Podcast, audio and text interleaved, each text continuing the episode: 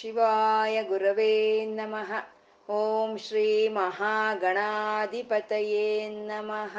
ಓಂ ಶ್ರೀ ಲಲಿತಾಂಬಿಕಾಯೈ ನಮಃ. ವಾಗರ್ತಾವಿವ ಸಂಪೃಕ್ತೌ, ವಾಗರ್ತ ಪ್ರತಿಪತ್ತಯೇ. ಜಗತಃ ಪಿತರೌ ವಂದೇ ಪಾರ್ವತಿ ಪರಮೇಶ್ವರೌ. ಗುರುಬ್ರಹ್ಮ, ಗುರುರ್ವಿಷ್ಣು, ಗುರುದೇವೋ ಮಹೇಶ್ವರಃ. ಗುರುರ್ ಸಾಕ್ಷಾತ್ ಪರಂ गुरवे सर्वलोकानां विषजे भवरोगिणां निदये सर्वविद्यानां दक्षिणामूर्तये नमः ज्ञानानन्दमयं देवं निर्मलस्फटिकाकृतिम् आधारं सर्वविद्यानां हयग्रीवमुपास्महे श्रुतिस्मृतिपुराणानाम् आलयं करुणालयं नमामि भगवत्पादशङ्करं लोकशङ्करम् अज्ञानां जाह्नवीतीर्थं विद्यातीर्थं विवेकिनां सर्वेषां सुखदं तीर्थं भारती तीर्थमाश्रये सिन्दूरारुणविग्रहां त्रिनयनं माणिक्यमौळिस्फुरां तारानायकशेखरां स्मितमुखीमापीनवक्षोरुहां पाणिभ्यामलिपूर्णरत्नचषकं रक्तोत्पलं बिभ्रतिं सौम्यां रत्नकटस्थरक्तचरणां ध्यायेत्परमाम्बिकाम् ಅರುಣವರ್ಣದ ಕಾಂತಿಯಿಂದ ಪ್ರಕಾಶಿಸ್ತ ಮೂರು ನೇತ್ರಗಳನ್ನ ಹೊಂದಿದ್ದು ರತ್ನಮಯವಾದಂಥ ಕಿರೀಟವನ್ನ ಧರಿಸಿ ಒಂದು ಕೈಯಲ್ಲಿ ಪದ್ಮವನ್ನ, ಒಂದು ಕೈಯಲ್ಲಿ ಅಮೃತ ಭಾಂಡವನ್ನ ಹಿಡಿದು ಮಂದಸ್ಮಿತಳಾದಂಥ ಆ ತಾಯಿಯನ್ನ ನಮ್ಮ ಹೃದಯದಲ್ಲಿ ಧ್ಯಾನಿಸ್ತಾ ಅವಳಿಗೊಂದು ನಮಸ್ಕಾರವನ್ನ ತಿಳಿಸ್ಕೊಳ್ಳೋಣ. ವಶಿನ್ಯಾದಿ ವಾಗ್ದೇವತೆಯರು ಮೊಟ್ಟ ಮೊದಲ ಬಾರಿ ಲಲಿತಾ ಸಹಸ್ರನಾಮವನ್ನ ಮಣಿದ್ವೀಪದಲ್ಲಿ ಪಾರಾಯಣ ಮಾಡ್ತಾರೆ. ಅದನ್ನ ಹೈಗ್ರೀವ್ರು ಅಗಸ್ತ್ರಿಗೆ ಹೇಳ್ತಾರೆ. ಅಗಸ್ತ್ರಿಂದ ನಮ್ಮೆಲ್ಲರಿಗೂ ಬಂದು ಸೇರ್ತಾ ಇದೆ. ಅಮ್ಮ ಶ್ರೀಮಾತ ಶ್ರೀ ಮಹಾರಾಜ್ನಿ ಶ್ರೀಮತ್ ಸಿಂಹಾಸನೇಶ್ವರಿ ಸೃಷ್ಟಿ, ಸ್ಥಿತಿ, ಲಯ ಕಾರಣಿಯಾದಂಥ ಅಮ್ಮನವರು ಚಿದಗ್ನಿ ಕುಂಡದಲ್ಲಿ ಬಂಡಾಸುರನ ಸಂಹಾರಕ್ಕಾಗಿ ಎದ್ದು ಬರ್ತಾರೆ. ಆಗ ಬಂದಂತ ಅಮ್ಮನವರ ನಾಮ, ರೂಪ, ಲೀಲ, ತತ್ವ, ಮಂತ್ರ, ವೈಭವಗಳಿಂದ ವರ್ಣಿಸ್ತಾ ಇದ್ದಾರೆ ವಶಿನ್ಯಾದಿ ವಾಗ್ದೇವತೆಯರು. ಅಮ್ಮ ವರದ ಅಂತಂದ್ರು. ಅಂದ್ರೆ ವರಗಳನ್ನು ಕೊಡೋ ಅಂತ ತಾಯಿ ವರದ. ವರ ಅಂದ್ರೆ ಶ್ರೇಷ್ಠವಾಗಿರೋದು. ಯಾವುದೋ ಅದನ್ನ ಕೊಡೋ ಅಂತ ತಾಯಿ ವರದ ಅಂತ. ಪ, ವಾಂಚಾ ಸಮಧಿಕಂ. ನಾವ್ ಏನ್ ಕೇಳ್ತೀವೋ ಅದಕ್ಕಿಂತ ಇನ್ನು ಹೆಚ್ಚಿನ ಫಲವನ್ನು ಕೊಡೋ ಅಂತ ತಾಯಿ ವರದ ಅಂತ. ಅಂದ್ರೆ ವರ ಶ್ರೇಷ್ಠವಾಗಿರೋದು ಅಂತಂದ್ರೆ ಮೋಕ್ಷ ಅಂತ. ಇಹಲೋಕದ ಒಂದು ಬೇಕಾಗಿರುವಂತ ಒಂದು ಐಶ್ವರ್ಯಗಳನ್ನ ಕೊಡ್ತಾ ಮೋಕ್ಷವನ್ನು ಕೊಡೋ ಅಂತ ತಾಯಿ ವರದ ಅಂತಂದ್ರು. ವಾಮನಯನ ವಾಮನಯನ ಅಂದ್ರೆ ಅಮ್ಮನವರ ಒಂದು ನೇತ್ರಗಳು ಅತ್ಯಂತ ಸುಂದರವಾಗಿದೆ ಅಂತ ವಾಮನಯನ ಅಂತಂದ್ರು. ವಾಮನಯನ, ವಮನ ಅಂತ ಅಂದ್ರೆ ಎಲ್ಲವನ್ನು ಆಚೆ ಹಾಕುವಂತದ್ದನ್ನ ವಮನ ಅಂತ ಹೇಳಿದ್ರು. ಆ ತಾಯಿ ಸೃಷ್ಟಿ ಸ್ಥಿತಿಗಳನ್ನ ಆಚೆ ಹಾಕಿದ್ಲು. ಹಾಗೆ ಸೃಷ್ಟಿ ಸ್ಥಿತಿಗಳನ್ನ ಆಚೆ ಹಾಕಿದಂತ ತಾಯಿ ಕಾಮಾಕ್ಷಿ, ಅವಳೇ ವಾಮನಯನ.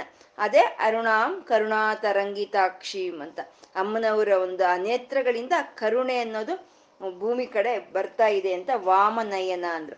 ಅಂದ್ರೆ ವಾಮಾಚಾರನನ್ನು ಸಹಿತ ಅವರಲ್ಲಿರುವಂತ ಭಕ್ತಿಗೆ ಆ ತಾಯಿ ಮೆಚ್ಚಿ ಅವ್ರನ್ನ ಅನುಗ್ರಹಿಸುವಂತ ತಾಯಿ ವಾಮನಯನ. ವಾರುಣೀಮದ ವಿಹ್ವಲ ಅಂತಂದ್ರೆ ವಾಮಾಚಾರದ ಪ್ರಕಾರ ವಾರುಣೀಮದ ಅಂದ್ರೆ ಹೆಂಡ ಅಂತ. ಆದ್ರೆ ವಾರುಣೀಮದ ಅಂತಂದ್ರೆ ಬ್ರಹ್ಮಾನಂದ. ಆ ಪರಬ್ರಹ್ಮಳ ಒಂದು ಅನುಭವ ಅನ್ನೋದು ನಮ್ಗೆ ಬಂದಾಗ ನಮ್ಗೆ ಆ ಸಹಸ್ರಾರದಲ್ಲಿ ಉಂಟಾಗುವಂತಹ ಮದವೇ, ಆ ಆನಂದವೇ ಅದೇ ಮದ. ಅದರಿಂದ ವಿಫಲವಾಗಿ ಹೋಗ್ತೀವಿ ಅಂತ. ನಮ್ಗೆ ಅತ್ಯಂತ ಸುಖವಾದ್ರು, ಅತ್ಯಂತ ಸಂತೋಷವಾದ್ರು, ಅತ್ಯಂತ ಕಷ್ಟವಾದ್ರು ನಾವು ತಡಿಯಕ್ಕಾಗಲ್ಲ, ನಾವು ವಿಹ್ವಲರಾಗಿ ಹೋಗ್, ಹೋಗ್ತೀವಿ. ಹಾಗೆ ಅಮ್ಮನವರ ಬ್ರಹ್ಮಾನಂದ ಅನ್ನೋದು ನಮ್ಮ ಒಂದು ಹೃದಯಕ್ಕೆ ಬಂದಾಗ, ಆ ಬ್ರಹ್ಮಾನಂದದ ಅನುಭವ ಅನ್ನೋದು ನಮ್ಗೆ ಬಂದಾಗ ನಮ್ಮನ್ನ ನಾವು ತಡ್ಕೊಳಕ್ ಆಗೋದಿಲ್ಲ ಆ ನಮ್ಮನ್ನ ನಾವು ತಡ್ಕೊಳಕ್ ಆಗ್ದಲ್ಲ ಇರೋಂತ ಒಂದು ಸ್ಥಿತಿಯನ್ನ ವಿಹ್ವಲತೆ ಅಂತ ಹೇಳ್ತೀವಿ. ಆ ವಿಹ್ವಲತೆ ಯಾವುದು ಅಂದ್ರೆ ಬ್ರಹ್ಮಾನಂದದಿಂದ ಬಂದಿರುವಂತ ವಿಹ್ವಲತೆ ಅಂತ. ಇದನ್ನೇ ಅನ್ನಂ ಅನ್ನಂ ವ್ರಜೇತಿ ಅಂತ ಹೇಳಿದ್ರು. ಮ, ಮನ ಅನ್ನಕೋಶ, ಅನ್ನಮಯ ಕೋಶ, ಪ್ರಾಣಮಯ ಕೋಶ ಅದನ್ನ ನಾವು ಹೇಳ್ಕೊಂಡಾಗ ಅಲ್ಲಿ ನಮ್ಗೆ ಹೇಳಿದ್ರು ಅನ್ನಂ ಬ್ರಹ್ಮೇದಿ ವಜನಾತ್ ಅಂತಂದ್ರು. ಅಂದ್ರೆ ಅನ್ನ, ಅನ್ನಕ್ಕೆ ಯಾವ್ದು ಕಾರಣವೋ ಅದೇ ಬ್ರಹ್ಮ ಅಂತ. ಹಾಗೆ ಪ್ರಾಣಕ್ಕೆ, ಮತ್ತೆ ಒಂದು ಮನಸ್ಸಿಗೆ, ಒಂದು ಜ್ಞಾನಕ್ಕೆ, ಒಂದು ಆನಂದಕ್ಕೆ, ಅಂದ್ರೆ ಅನ್ನ, ಆನಂದೋ ಬ್ರಹ್ಮೇದಿ ವ್ಯಜನಾಥ್ ಅಂತ. ಅದಕ್ಕೆಲ್ಲಕ್ಕೂ ಯಾವುದು ಕಾರಣವಾಗಿ ಇದೆಯೋ ಅವನೇ ಪರಬ್ರಹ್ಮ ಅಂತ.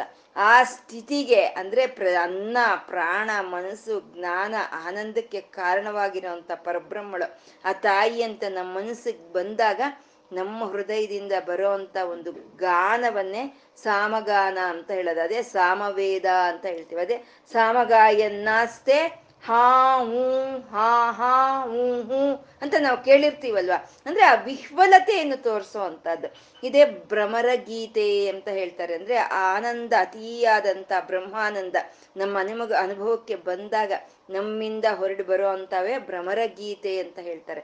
ಇದನ್ನೇ ಗೋಪಿಕಾ ಗೀತೆ ಅಂತ ಹೇಳ್ತಾರೆ. ಗೋಪಿಕಾ ಸ್ತ್ರೀಯರು ಕೃಷ್ಣನ ಸುತ್ತು ಸೇರಿ ನಾಟ್ಯ ಮಾಡ್ತಾ ಹಾಡ್ತಾ ಇದ್ರು ಅಂದ್ರೆ ಆ ಆನಂದದ ಅನುಭವವೇ ಅದೇ ವಾರುಣೀಮದ ವಿಹ್ವಲ ಅಂತ ವಿಶ್ವಾದಿಕ, ಅದು ಎಂತದ್ದು ಅಂದ್ರೆ ಈ ಪ್ರಪಂಚದಲ್ಲಿ ಸಿಕ್ಕೋ ಅಂತ ಯಾವುದೇ ಒಂದು ಸುಖಕ್ಕಿಂತ ಹೆಚ್ಚಿನವಾಗಿರುವಂತಹದ್ದು ಉನ್ನತವಾಗಿರುವಂತಹದ್ದು ಅದು ಅಂತ ವಿಶ್ವಾದಿಕ ಅಂತಂದ್ರು. ಮತ್ತೆ ಅಂತ ತಾಯಿ ನಮ್ಗೆ ಹೇಗೆ ತಿಳಿ ತಿಳಿಪಡ್ತಾಳೆ ಅಂದ್ರೆ ವೇದ ವೇದ್ಯ ವೇದಗಳ ಮೂಲಕನೇ ನಮ್ಗೆ ಆ ತಾಯಿಯ ಅನುಭವವಾಗ್ಬೋದು, ಆ ಬ್ರಹ್ಮಾನಂದದ ಅನುಭವವಾಗ್ಬೋದು ನಮಗೆ ಸಿಕ್ಕುತ್ತೆ ಅಂತ ವೇದ ವೇದ್ಯ ಅಂತ ಹೇಳ್ತಾ ವಿಂಧ್ಯಾಚಲ ನಿವಾಸಿನಿ ಅಂತಂದ್ರು.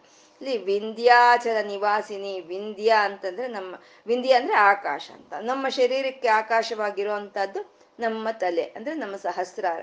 ನಮ್ಮ ಸಹಸ್ರಾರದಲ್ಲಿ ವಿಶ್ವಾಧಿಕ ಈ ಶರೀರದಲ್ಲಿ ಅಧಿಕವಾಗಿ ಅಲ್ಲಿ ಕೂತ್ಕೊಂಡಿರೋ ತಾಯಿನೇ ಅವಳೇ ವಾರುಣಿ ಮದ ವಿಹ್ವಲ, ಅವಳೇ ವಿಶ್ವಾದಿಕ.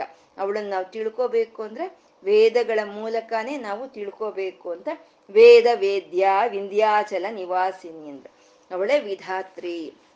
ಯಾರು ವಿಧಿಗಳನ್ನ ಈ ಪ್ರಪಂಚಕ್ಕೆ ಸೃಷ್ಟಿ ಮಾಡಿದಾನೋ ಆ ಆ ಪರಬ್, ಆ ಬ್ರಹ್ಮನನ್ನ ವಿಧಾತ ಅಂತ ಕರಿತೀವಿ. ಅಂದ್ರೆ ವಿಧಾತ ಅಂದ್ರೆ ದಾತ, ವಿಧಾತ ಎಲ್ಲದಕ್ಕೂ ಒಂದು ವಿಧಾನವನ್ನು ಇಟ್ಟಿದ್ದಾನೆ ಆ ವಿಧಾನದ ಪ್ರಕಾರ ಈ ಪ್ರಪಂಚ ಎಲ್ಲ ನಡ್ಕೊಂಡು ಹೋಗ್ತಾ ಇರೋವಂಥದ್ದು. ಯಾವುದು ಅದರ ಧರ್ಮವನ್ನ ಅದು ತಪ್ತಾ ಇಲ್ಲ. ಅಂತ ವಿಧಿಗಳನ್ನ ವಿಧಿಸಿರೋ ಅಂತ ಬ್ರಹ್ಮದೇವರನ್ನ ವಿಧಾತ ಅಂತಾರೆ. ಮತ್ತೆ ಬ್ರಹ್ಮದೇವ್ರಿಗೆ ಯಾರು ಆ ವಿಧಿಗಳನ್ನ ವಿಧಿಸಿದ್ರೋ ಆ ತಾಯಿ ವಿಧಾತ್ರಿ ಅಂತಂದ್ರೆ ಬ್ರಹ್ಮದೇವನಲ್ಲಿ ಇರೋ ಅಂತ ಆ ಸೃಷ್ಟಿ ಶಕ್ತಿ ಆಗ್ಬೋದು. ಆ ಒಂದು ವಿಧ ವಿಧಾನಗಳನ್ನು ಏರ್ಪಾಟ್ ಮಾಡಿರುವಂತ ಶಕ್ತಿ ಆಗ್ಬೋದು. ಅದು ಆ ತಾಯಿ ಇದೆ ಅಂತ ಹೇಳ್ತಾ ವಿಧಾತ್ರಿ ಅಂತ ಹೇಳ್ತಾ ವೇದ ಜನನಿ. ಆ ವೇದಗಳನ್ನೆಲ್ಲವನ್ನು ಸೃಷ್ಟಿ ಮಾಡಿರೋ ಅಂತ ತಾಯಿ ವಿಧಾತ್ರಿ, ವೇದ ಜನನಿ ವಿಷ್ಣು ಮಾಯ ವಿಲಾಸಿನಿ.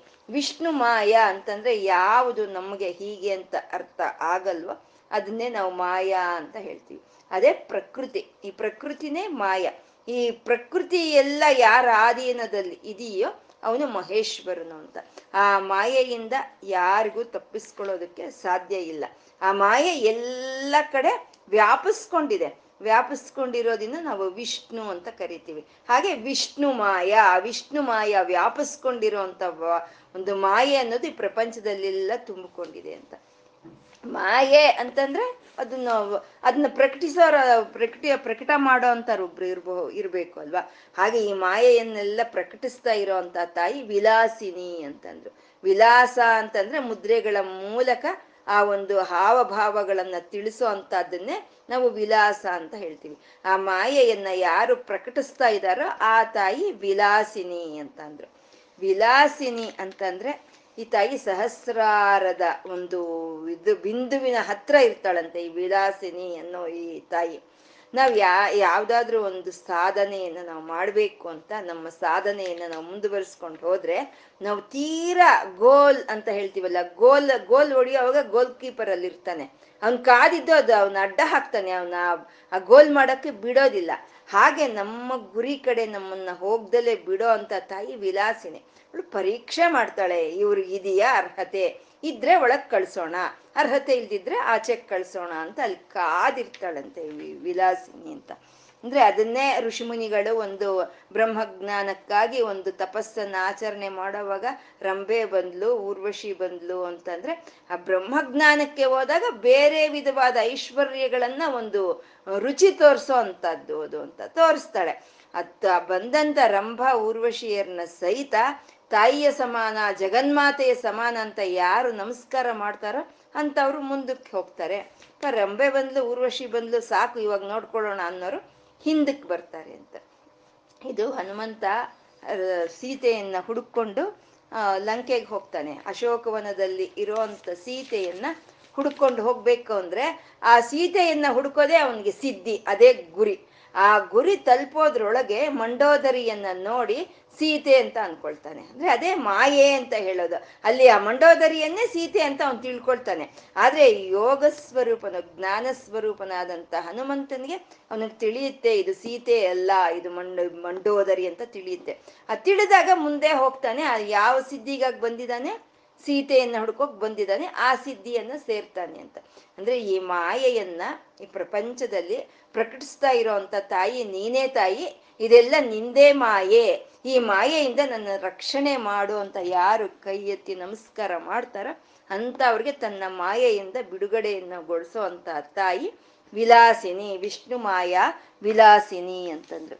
ಇನ್ನು ಮುಂದೆ ನಾಮಗಳು ಕ್ಷಾಯಿಂದ ಶುರುವಾಗುವಂತ ಒಂದು ನಾಮಗಳು. ಕ್ಷೇತ್ರ ಕ್ಷೇತ್ರ ಸ್ವರೂಪ ಕ್ಷೇತ್ರೇ ಶ್ರೀ ಕ್ಷೇತ್ರ ಕ್ಷೇತ್ರಜ್ಞ ಪಾಲಿನಿ. ಕ್ಷಯವೃದ್ಧಿ ವಿನಿರ್ಮುಕ್ತ, ಕ್ಷೇತ್ರಪಾಲ ಸಮರ್ಚಿತ ಅಂತ ಕ್ಷಾಯಿಂದ ಬರುವಂತ ಒಂದು ನಾಮಗಳಿವು ಕ್ಷೇ, ಕ್ಷೇತ್ರ ರೂಪ, ಅಮ್ಮ ಕ್ಷೇತ್ರ ಸ್ವರೂಪದಲ್ಲಿ ಇದ್ದಾಳೆ ಅಂತಂದ್ರೆ ಕ್ಷೇತ್ರಗಳು ಅಂದ್ರೆ ಪುಣ್ಯಕ್ಷೇತ್ರಗಳು. ಆ ಪುಣ್ಯಕ್ಷೇತ್ರಗಳ ರೂಪದಲ್ಲಿ ಅಮ್ಮನವರು ಇದ್ದಾರೆ, ಅದು ಕ್ಷೇತ್ರ ಸ್ವರೂಪ. ಕ್ಷೇತ್ರ ಶ್ರೀ ಅಂತಂದ್ರೆ ಆ ಕ್ಷೇತ್ರವನ್ನ ತಾನೇ ಪರಿಪಾಲನೆ ಮಾಡ್ತಾ ಇದ್ದಾಳೆ ಅಂದ್ರೆ ತನ್ನ ಹತೋಟಿಯಲ್ಲೇ ತಾನು ಹಿಡಿದಿಟ್ಕೊಂಡಿದ್ದಾಳೆ ಅಂತ ಕ್ಷೇತ್ರ ಸ್ವರೂಪ ಕ್ಷೇತ್ರೇಶ್ರೀ ಅಂತಂದ್ರು.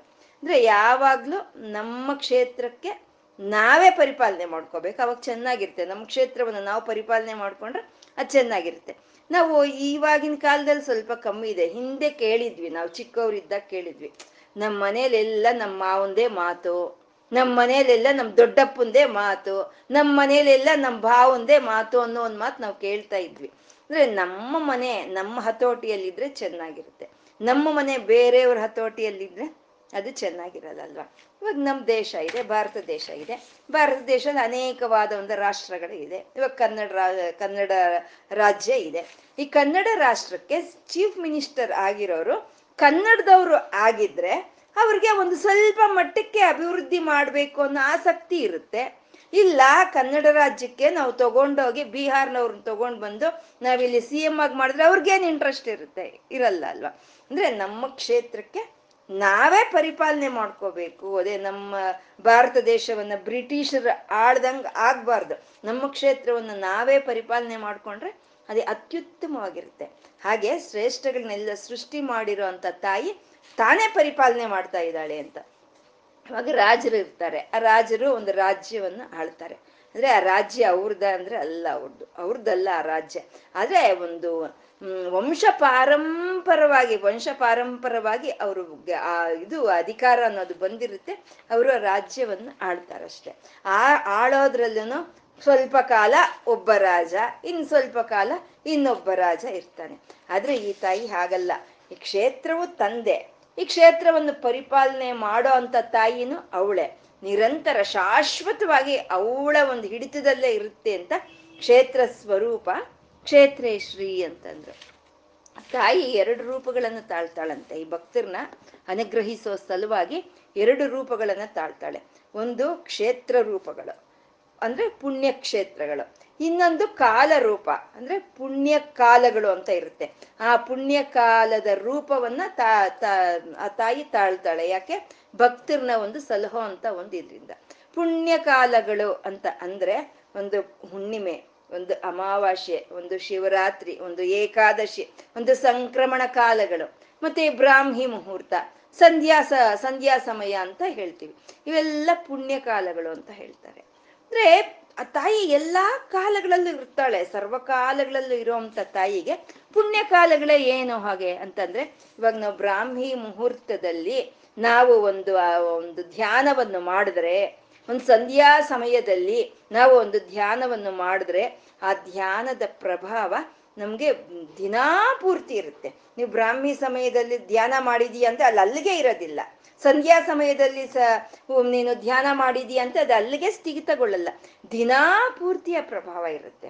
ಹೇಗೆಂದ್ರೆ ಈ ಜ್ಯೋತಿಯನ್ನ ಬೆಳಗಿಸಿ ನಾವು ಒಂದ್ ಕಡೆ ಇಟ್ರೆ ಅದ್ರ ಬೆಳಕು ನಮ್ಗೆ ಹಾಲು ಪೂರ್ತಿ ಬರುತ್ತೆ. ಹಾಗೆ ಆ ಪುಣ್ಯ ಕಾಲಗಳಲ್ಲಿ ನಾವು ಮಾಡಿದಂತ ಒಂದು ಉಪಾಸನೆ, ಒಂದು ಧ್ಯಾನ ಅನ್ನೋದು ನಮ್ಗೆ ಸಂಪೂರ್ಣ ದಿನ ಪೂರ್ತಿ, ವರ್ಷ ಪೂರ್ತಿ ಅದು ಅದ್ರ ಪ್ರಭಾವವನ್ನು ತೋರಿಸುತ್ತೆ ಅಂತ ಹೇಳೋವಂಥದ್ದು. ಅಂದ್ರೆ ಸರ್ವಕಾಲಗಳಲ್ಲೂ ಆ ತಾಯಿ ಇದ್ದಾಳೆ. ಆ ಸರ್ವಕಾಲಗಳಲ್ಲೂ ಆ ತಾಯಿ ಇದ್ದಾಳೆ ಅಂತ ನಾವು ತಿಳ್ಕೊಳ್ಳೋವರ್ಗುನೆ ನಮ್ಗೆ ಹುಣ್ಣಿಮೆ, ಅಮಾವಾಸ್ಯೆ, ಶುಕ್ರವಾರ, ಏಕಾದಶಿ, ಶಿವರಾತ್ರಿ ಅನ್ನೋದು. ಎಲ್ಲಾ ಕಾಲಗಳಲ್ಲೂ ಆ ತಾಯಿ ತುಂಬಿಕೊಂಡಿದ್ದಾಳೆ ಅಂತ ನಮಗೆ ತಿಳಿದ ಮೇಲೆ ನಿನ್ನ ಯಾವುದು ಶಿವರಾತ್ರಿನೂ ಇಲ್ಲ, ನವರಾತ್ರಿನೂ ಇಲ್ಲ, ಎಲ್ಲಾ ಕಾಲಗಳು ನಮ್ಗೆ ಒಳ್, ಅದೇ ಆಗೋಗುತ್ತೆ. ಎಲ್ಲ ಕಾಲಗಳಲ್ಲೂ ಆ ತಾಯಿನೇ ಇರ್ತಾಳೆ. ಒಬ್ಬ ಹುಡುಗ ಪೇಂಟರ್ ದಿನಾ ಪೇಂಟ್ ಮಾಡೋದು ನೋಡ್ತಾ ಇದ್ನಂತೆ. ನೋಡ್ತಾ ಇದ್ದೆ, ಅಂಕಲ್ ನೀವು ದಿನಾ ಪೇಂಟ್ ಮಾಡೋದು ನಾನು ನೋಡ್ತಾ ಇದ್ದೀನಿ. ನೀವು ನಂಗೆ ಪೇಂಟ್ ಮಾಡೋದು ಹೇಳ್ಕೊಡಿ, ಹೇಗೆ ಪೇಂಟ್ ಮಾಡಬೇಕು ಹೇಳ್ಕೊಡಿ ಅಂತ ಕೇಳಿದ್ನಂತೆ. ಸರಿ, ಹೇಳ್ಕೊಡ್ತೀನಿ ಅಂತ ಹೇಳಿ ಎರಡು ಚುಕ್ಕೆ ಇಟ್ನಂತೆ. ಎರಡು ಚುಕ್ಕೆ ಇಟ್ಟು ಮೂರನೇ ಚುಕ್ಕೆನ ಇಟ್ಟು ಅದನ್ನೆಲ್ಲ ಸೇರಿಸ್ಕೊಂಡು, ಬ್ರಷ್ ತಗೊಂಡು ಹೀಗೀಗ ಆಗಬೇಕು ಅಂತ ತೋರಿಸಿದ್ನಂತೆ. ಅವನು, ಅಂಕಲ್ ನೀವು ಬ್ರಷ್ ತಗೊಂಡು ಈ ರೀತಿ ಚುಕ್ಕೆಗಳಿಟ್ಟು ನೀವು ಹಾಕಿದ್ ನಾನು ಯಾವತ್ತೂ ನೋಡ್ಲೇ ಇಲ್ವೇ? ಅಂತ ಹುಡ್ಗ ಕೇಳಿದ್ನಂತೆ. ಹೌದಪ್ಪ, ಕಲ್ ಕಲ್, ಕಲ್ತ್ಕೊಳ್ಳೋವಾಗ ಹೀಗೇನೆ. ಚುಕ್ಕೆಗಳಿಟ್ಟು ಕಲ್ತ್ಕೊಳ್ತೀವಿ. ಕಲ್ತಾದ್ಮೇಲೆ ಚುಕ್ಕೆಗಳ ಅವಶ್ಯಕತೆ ಇಲ್ಲ, ಅಂತ ಹೇಳಿದ್ನಂತೆ. ಹಂಗೆ ಎಲ್ಲಾ ಕಾಲಗಳಲ್ಲೂ ಆ ತಾಯಿ ತುಂಬಿಕೊಂಡಿದ್ದಾಳೆ ಅಂತ ನಾವು ತಿಳುವಳಿಕೆ ನಮಗ್ ಬರೋವರೆಗೂ ಈ ಪುಣ್ಯ ಕಾಲಗಳು ಬ್ರಾಹ್ಮಿ ಮುಹೂರ್ತ ಸಂಧ್ಯಾ ಸಂಧ್ಯಾ ಸಮಯದ ಒಂದು ಉಪಾಸನೆ. ಶಿವರಾತ್ರಿ, ನವರಾತ್ರಿ ಎಲ್ಲ ಇರುತ್ತೆ. ತಿಳಿದ ಮೇಲೆ ಎಲ್ಲವೂ ಒಂದೇ. ಅದು ತಿಳ್ಕೊಳ್ಳೋ ಸಲುವಾಗಿ ಅಮ್ಮ ನಮ್ಗೆ ಆ ಪುಣ್ಯ ಕಾಲಗಳನ್ನು ನಮ್ಗೆ ಕೊಟ್ಟಿರೋ ಮತ್ತೆ ಕ್ಷೇತ್ರಗಳು, ಪುಣ್ಯ ಕ್ಷೇತ್ರಗಳು ಅಂತಂದ್ರೆ ಆ ದೈವ ಶಕ್ತಿ ಅನ್ನೋದು ಎಲ್ಲಿ ಕೇಂದ್ರೀಕೃತವಾಗಿರುತ್ತೋ ಅದನ್ನ ನಾವು ಕ್ಷೇತ್ರಗಳು, ಪುಣ್ಯ ಕ್ಷೇತ್ರಗಳು ಅಂತ ನಾವು ಹೇಳ್ತೀವಿ. ಅಂದ್ರೆ ದೇವಿ ಶಕ್ತಿ, ದೈವ ಶಕ್ತಿ ಎಲ್ಲಿ ಕೇಂದ್ರೀಕೃತವಾಗಿರುತ್ತೋ ಅಂತ ಹೇಳ್ತಾ ಇದ್ದೀವಿ. ದೇ ದೈವಿ ಶಕ್ತಿ, ದೈವಿಕ ಭಗವಂತನ ಶಕ್ತಿ ಎಲ್ಲಿದೆಯೋ ಅದನ್ನ ಕ್ಷೇತ್ರ ಅಂತ ಹೇಳ್ತಾ ಇಲ್ಲ. ಯಾಕೆಂದ್ರೆ ಎಲ್ಲಿಲ್ಲ ಭಗವಂತನ ಶಕ್ತಿ? ಎಲ್ಲ ಕಡೆ ಇದೆ. ಅದು ಕೇಂದ್ರೀಕೃತವಾಗಿರುತ್ತೆ. ಕೇಂದ್ರೀಕೃತವಾಗಿರೋ ಅಂತದನ್ನ ನಾವು ಕ್ಷೇತ್ರಗಳು ಅಂತ ಕೇಳ್ತೀವಿ. ಇವಾಗ ಸೂರ್ಯ ರಶ್ಮಿ ಎಲ್ಲ ಕಡೆ ಇದೆ, ಆದ್ರೆ ಅಲ್ಲಿ ನಾವು ಆ ಕಾನ್ಕ್ಲೇವ್ ಲೆನ್ಸ್ ಅನ್ನು ಇಟ್ರೆ ಅಲ್ಲಿ ಕೇಂದ್ರೀಕೃತವಾಗಿರುತ್ತೆ. ಆ ಕಡೆ ಪೇಪರ್ ಇಟ್ರೆ ಅದು ದಗ ದಗ ಉರಿಯುತ್ತೆ. ಅಂದ್ರೆ ಅಲ್ಲಿ ಕೇಂದ್ರೀಕೃತವಾಗುತ್ತೆ. ಹಾಗೆ ಈ ಪುಣ್ಯ ಕ್ಷೇತ್ರಗಳಲ್ಲಿ ಭಗವಂತನ ಒಂದು ಶಕ್ತಿ ಅನ್ನೋದು ಕೇಂದ್ರೀಕೃತವಾಗಿರುತ್ತೆ. ಯಾವ, ಯಾ, ಯಾಕೆ ಆ ರೀತಿ ಅಲ್ಲಿ ಕೇಂದ್ರೀಕೃತವಾಯಿತು ಅಂದ್ರೆ ಅಲ್ಲಿ ನಡೆಯೋ ಅಂತ ಒಂದು ಜಪ, ತಪಗಳು, ಉಪಾಸನೆಗಳು, ವೇದಗೋಷ್ಠಿ, ಮತ್ತೆ ಮುಖ್ಯವಾಗಿ ಋಷಿ ಮುನಿಗಳು ಅವರು ಅಲ್ಲಿ ತಪಸ್ಸು ಆಚರಿಸಿಸ್ತಾರೆ.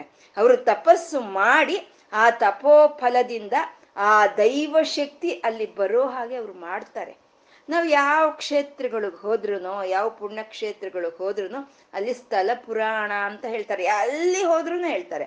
ಆ ಸ್ಥಳ ಪುರಾಣದಲ್ಲಿ ಹೇಳ್ತಾರೆ, ಇಂಥ ಋಷಿಗಳು ಇಲ್ಲಿ ತಪಸ್ಸು ಆಚರಿಸಿದ್ರು ಅಂತ. ಅಂದ್ರೆ ತಪಸ್ಸು ಆಚರಿಸಿದ್ರೆ ಅದು ಪುಣ್ಯಕ್ಷೇತ್ರ ಆಗುತ್ತೆ ಅಂತ ಹೇಳೋವಂಥದ್ದು. ಇದು ಒಬ್ಬ ಸುಮೇಧ ಮತ್ತೆ ಸುಶರೀರ ಅನ್ನೋರು ದಂಪತಿಗಳು. ಸುಮೇಧ, ಸುಶರೀರ ಅನ್ನೋರು ದಂಪತಿಗಳು. ಅವರು ಸುಧರ್ಮ ಅಂತ, ಸುಧರ್ಮ ಸುಶರೀರ ಅಂತ ದಂಪತಿಗಳು. ಆ ಸುಧರ್ಮಂದು ಹೇಳೋ ಕೆಲಸ ಇಲ್ಲ, ಅವನು ಒಳ್ಳೆಯ ಧರ್ಮವನ್ನು ಆಚರಿಸ್ಕೊಂಡಿರ್ತಾನೆ. ಇವಳು ಸುಶರೀರ ತುಂಬ ಸುಂದರವಾಗಿರ್ತಾಳೆ, ತುಂಬ ಒಂದು ಪದ್ಧತಿಯ ಪ್ರಕಾರ ಇದು ಮಾಡ್ಕೊಂಡಿರ್ತಾಳೆ. ಆದ್ರೆ ಅವ್ರಿಗೆ ಮಕ್ಕಳಾಗಲ್ಲ, ದೀರ್ಘಕಾಲ ಮಕ್ಕಳಾಗಲ್ಲ. ಅವಾಗ ಸುದೇಹ ಏನು ಮಾಡ್ತಾಳೆ, ಮಕ್ಕಳಾಗ್ಲಿಲ್ಲ, ಗಂಡನಿಗೆ ಇನ್ನೊಂದು ಮದುವೆ ಮಾಡ್ಬೇಕು. ಗಂಡನಿಗೆ ಮದ್ವೆ ಮಾಡಿದ್ರೆ ಮಕ್ಕಳಾಗುತ್ತೆ ಅವಾಗ ವಂಶ ಉದ್ಧಾರ ಆಗುತ್ತೆ. ನನ್ನಿಂದ ಈ ವಂಶ ನಿಂತೋಗೋದು ಬೇಡ ಅಂತ ಯೋಚನೆ ಮಾಡ್ತಾಳೆ. ಯೋಚನೆ ಮಾಡಿ ಯಾರನ್ನ ಯಾಕೆ ತರಬೇಕು? ಯಾರನ್ನೋ ತಂದು ನನ್ನ ಗಂಡನಿಗೆ ಮತ್ತೆ ಹೆಂಡತಿಯನ್ನು ಮಾಡೋ ಬದಲು ನನ್ನ ತಂಗಿ ಇದ್ದಾಳೆ, ಅವಳನ್ನೇ ತಂದು ಮದುವೆ ಮಾಡೋಣ ಅಂತ ತೀರ್ಮಾನ ಮಾಡ್ಕೊಳ್ತಾಳೆ. ಮಾಡ್ಕೊಂಡ್ರೆ ಆ ತಂಗಿ ಹೆಸರು ಗ್ರೀಷ್ಮ ಅಂತ ಗ್ರೀಷ್ಮ ಅಂತ, ಆ ಕೃಷ್ಣ ಅಂತ. ಅವಳ ಹತ್ರ ಕೃಷ್ಣ ಹತ್ರ ಹೋಗ್ತಾಳೆ. ಹೋಗಿ ನೋಡು, ಈ ರೀತಿ ಮ, ಮಕ್ಕಳಾಗ್ಲಿಲ್ಲ, ನೀನು ನಿನ್ನ ಭಾವನ್ನ ಮದುವೆ ಆಗು ಅಂತ ಹೇಳ್ತಾಳೆ. ಅವಾಗ ಕೃಷ್ಣ ಹೇಳ್ತಾಳೆ, ಬೇಡ ಅಕ್ಕ, ಅದು ಸರಿ ಹೋಗಲ್ಲ. ಇವತ್ತು ಸರಿಯಾಗೇ ಇದೆ ನಿನ್ಗು, ನೀನು ಇವತ್ತು ಹೇಳ್ತಾ ಇದೀಯ, ಮದುವೆ ಮಾಡ್ಕೊ ಅಂತ ಹೇಳ್ತಾ ಇದೀಯ. ಗೀತಾ ಸ್ವಲ್ಪ ಕೆಳಗ್ ಬಾ. ಇವಾಗ ಮದುವೆ ಮಾಡ್ಕೊ ಅಂತ ಹೇಳ್ತಾ ಇದೀಯ ನೀನು. ಆದ್ರೆ, ಕೆಲವು ಕಾಲ ಆದ್ಮೇಲೆ ಅಸೂಯೆಗಳು ಇನ್ನು ಬೇರೆ ಇಲ್ದಲೆ ಇರುವಂತ ಒಂದು ಭಾವನೆಗಳು ಎಲ್ಲ ಬರುತ್ತವೆ ಬೇಡ ಅಕ್ಕ ಅಂತ ಹೇಳ್ತಾಳೆ, ಆ ಗ್ರೀಷ್ಮ ಹೇಳ್ತಾಳೆ. ಹೇಳಿದ್ರೆ ಕೇಳಲ್ಲ, ಇಲ್ಲ, ಅಂತದ್ದೆಲ್ಲ ಆಗಲ್ಲ ಅಂತ ಅದಕ್ಕೆಲ್ಲ ನಾನು ಅವಕಾಶ ಕೊಡಲ್ಲ. ನೀನು ಮದ್ವೆ ಮಾಡ್ಕೋ ನಿನ್ ಭಾವನ್ನ ಅಂತ ಸುಶೇರೀರ ಹೇಳಿ ಒಪ್ಪಿಸ್ತಾಳೆ. ಸರಿ, ಆ, ಗ್ರೀಷ್ಮಗೂ, ಆ, ಸುಮೇಧನ್ಗೂ ಮದ್ವೆ ಆಯ್ತು. ಮದ್ವೆ ಆದ್ಮೇಲೆ ಈ ಸುಶರೀರನೇ, ಆ, ಗ್ರೀಷ್ಮಗೆ ಒಂದು ಪಂಚಾಕ್ಷರಿ ಮಂತ್ರವನ್ನ ಬೋಧನೆ ಮಾಡ್ತಾಳೆ. ಪಂಚಾಕ್ಷರಿ ಮಂತ್ರವನ್ನ ಬೋಧನೆ ಮಾಡಿ ಇದು ಮಾಡ್ತಾಳೆ ಅದು ಅದೇ ರೀತಿ ಪಂಚಾಕ್ಷರಿ ಮಂತ್ರವನ್ನ ಜಪ ಮಾಡ್ತಾ ಇರ್ತಾಳೆ. ಮಾಡೋದು ಹೇಗೆ ಮಾಡ್ತಾಳೆ ಅಂದ್ರೆ ಮಣ್ಣಿನಿಂದ ನೂರೆಂಟು ಲಿಂಗಗಳನ್ನು ಮಾಡಿ ಅದಕ್ಕೆ ಒಂದು ಉಪಾಸನೆ ಮಾಡ್ತಾ ಇರ್ತಾಳೆ. ಹಾಗೆ ಮಾಡ್ತಾ ಇದ್ದು ಮತ್ತೆ ಅದನ್ನ ಒಂದು ಸರೋವರದಲ್ಲಿ, ಆ ಪೂಜೆ ಎಲ್ಲ ಆದ್ಮೇಲೆ ಆ ಸರೋವರದಲ್ಲಿ ನಿಮಜ್ಜನವನ್ನು ಮಾಡ್ತಾ ಇರ್ತಾಳೆ. ಪ್ರತಿನಿತ್ಯ ಹೀಗೆ ಮಾಡ್ತಾ ಇರ್ತಾಳೆ? ಆ, ಗ್ರೀಷ್ಮಗೆ ಒಂದು ಮಗು ಆಗುತ್ತೆ, ಗಂಡು ಮಗು ಆಗುತ್ತೆ. ಸರಿ, ಇವಳಿಗೆ ಹೇಳಿರ್ತಾಳೆ ಮೊದಲೇ, ಬೇಡ, ಅಸೂಯೆ ಅನ್ನೋದು ಬರುತ್ತೆ, ಇಲ್ದಲೇ ಇರೋ ಅಂತ ಕೋಪ ತಾಪಗಳು ಬರುತ್ತೆ, ಬೇಡ ಅಂತ ಹೇಳಿರ್ತಾಳೆ. ಆದ್ರೂ ಸರಿ, ಅವಳು ಕೇಳಿರಲ್ಲ. ಇವಾಗ ಯಾವಾಗ ಮಗು ಆಯ್ತೋ, ಇವಾಗ ಇವಳ ಪ್ರಾಧಾನ್ಯತೆ ಅನ್ನೋದು ಹೆಚ್ಕೊಂಡು ಹೋಗುತ್ತೆ. ಆವಾಗ ಇವಳಲ್ಲಿ ಅಸೂಯೆ ಅನ್ನೋದು ಬೆಳಗೋಕ್ ಶುರುವಾಗುತ್ತೆ. ಇವಳಲ್ಲಿ ಅಸೂಯೆ ಅನ್ನೋದು ಇವಳಲ್ಲಿ ಬೆಳೆದು ಹೋಗ್ತಾ ಇದೆ. ಹಾಗೆ ಈ ಗ್ರೀಷ್ಮಗೆ ಹುಟ್ಟಿದಂತ ಮಗು, ಇದು ಬೆಳೀತಾ ಇದೆ. ಬೆಳೀತು, ಮದ್ವೆ ಆಯ್ತು, ಮದ್ವೆನೂ ಆಗೋಯ್ತು. ಅಂದ್ರೆ ಇವಳಿಗಾಗೆ ಇನ್ ಕಂಠದವರೆಗೂ ಬಂದ್ಬಿಟ್ಟಿದೆ ಅಸೂಯೆ ಅನ್ನೋದು ಇನ್ ತಡಿಯಕ್ಕಾಗಲ್ಲ. ಏನ್ ಮಾಡ್ತಾಳೆ? ಒಂದಿನ ಮಲ್ಗಿರ್ಬೇಕಾದ್ರೆ ಅವರು ಹೋಗಿ ಶಬ್ದ ಇಲ್ದಲೆ ಹೋಗಿ ಆ ಕೃಷ್ಣ ಮಗನನ್ನ ತುಂಡು ತುಂಡು ಮಾಡಾಕ್ತಾಳೆ. ಇವಳು ಸುಶರೀರ ತುಂಡು ತುಂಡು ಮಾಡಾಕ್ತಾಳೆ. ಮಾಡಿ ಹಾಕಿ ತಗೊಂಡೋಗಿ ಇವಳು ಯಾವ ಒಂದು ಸರೋವರದಲ್ಲಿ ಆ ಲಿಂಗಗಳನ್ನೆಲ್ಲ ಬಿಡ್ತಾ ಇದ್ಲೋ, ಅಲ್ಲಿ ತಗೊಂಡೋಗಿ ಆ ಸರೋವರಕ್ಕೆ ಎಲ್ಲ ಈ ತುಂಡುಗಳನ್ನೆಲ್ಲ ಹಾಕ್ಬಿಡ್ತಾಳೆ. ಬೆಳಗ್ಗೆ ಆಯ್ತು, ಗಂಡ ಇಲ್ಲ, ರಕ್ತ ಇದೆ ಅಲ್ಲಿ. ಇದಾಗುತ್ತೆ, ಬಂದು, ಕಿರ್ಚಕ್ ಶುರುವಾಗ್ತಾಳೆ ಸೊಸೆ. ಅಂದ್ರೆ ಇದು ಯಾವುದು ತಲೆಗೆ ಹೋಗಲ್ಲೇ ಆ ಕೃಷ್ಣಗೆ, ತನ್ನ ಉಪಾಸನೆ ತಂದಾಯ್ತು. ತನ್ನ ಮಂತ್ರ ಒಂದು ತಂದಾಯ್ತು. ಹಾಗೆ ದೇವರ ಒಂದು ಉಪಾಸನೆಯಲ್ಲಿ ಅವಳು ತನ್ನೀಲಳ ಹೋಗಿರ್ತಾಳೆ. ಆಯ್ತು, ಮಣ್ಣು ತಂದ್ಲು ನೂರೆಂಟು ಲಿಂಗ ಮಾಡಿದ್ಲು, ಪಂಚಾಕ್ಷರಿ ಮಂತ್ರ ಜಪವಾಯ್ತು, ಎಲ್ಲ ಉಪಾಸನೆ ಆಯ್ತು. ಆಮೇಲೆ ತಗೊಂಡೋಗಿ ಅದನ್ನ ಅದೇ ಒಂದು ಸರೋವರದಲ್ಲಿ ನಿಮಜ್ಜನವನ್ನು ಮಾಡ್ತಾಳೆ. ಅವಾಗ ಓಡ್ ಬರ್ತಾಳೆ? ಇವಾಗ್ಲಾದ್ರೂ ಕೇಳಿಸ್ಕೊಳ್ಳಿ. ನೀವು ನನ್ನ ಒಂದು ವ್ಯತೆ ವೇದನೆಯನ್ನ ರಾತ್ರಿ ಹೀಗೆ ಯಾರೋ ಕೊಲೆ ಮಾಡಿಬಿಟ್ಟಿದ್ದಾರೆ ನಿಮ್ಮ ಮಗನ್ನ. ಹಾಗೆ ಅಂತ ಹೇಳ್ತಾಳೆ. ಹೇಳ್ದಾಗ್ಲೇ ಆವಾಗ್ಲೂ ಸಹಿತನು ಒಂದು ನಿಗ್ರಹದಿಂದ ಇದ್ಕೊಂಡು ಕಣ್ಣು ಮುಚ್ಕೊಂಡು ಧ್ಯಾನನೇ ಮಾಡ್ತಾ ಇರ್ತಾಳೆ ಗ್ರೀಷ್ಮ ಆವಾಗ ಆ ಸರೋವರದಿಂದ ಮಗ ಎದ್ದು ಬರ್ತಾನೆ. ಮಗ ಎಲ್ಲ ತಿಂಡು ತಿಂಡ ಹಾಕಿದ್ದು ಎಲ್ಲ ಸೇರ್ಕೊಂಡು ಅವನು ಮಗನಾಗಿ ಎದ್ದು ಬರ್ತಾನೆ ಎದ್ದು ಬಂದಾಗ ಅವನು ಬಂದ ತಕ್ಷಣ ಅದೇ ಸರೋವರದಿಂದನು ಪರಮೇಶ್ವರನು ಎದ್ದು ಬರ್ತಾನೆ. ಎದ್ದು ಬಂದು ಹೇಗ್ ಸಾಧ್ಯ ಆಯ್ತು ನಿನ್ಗೆ? ಮಗನನ್ನ ಹೀಗೆ ತುಂಡು ತುಂಡು ಮಾಡಿ ಹಾಕಿದ್ದಾರೆ ಅಂತ ಅಂದ್ರು ಅದೇ ನಿಶ್ಚಲತ್ವ, ಅದೇ ಶಾಂತ ಚಿತ್ತನೆ, ಅದೇ ಭಕ್ತಿ ನಿನ್ನಲ್ಲಿ ಹೇಗ್ ಸಾಧ್ಯ ಆಯ್ತು?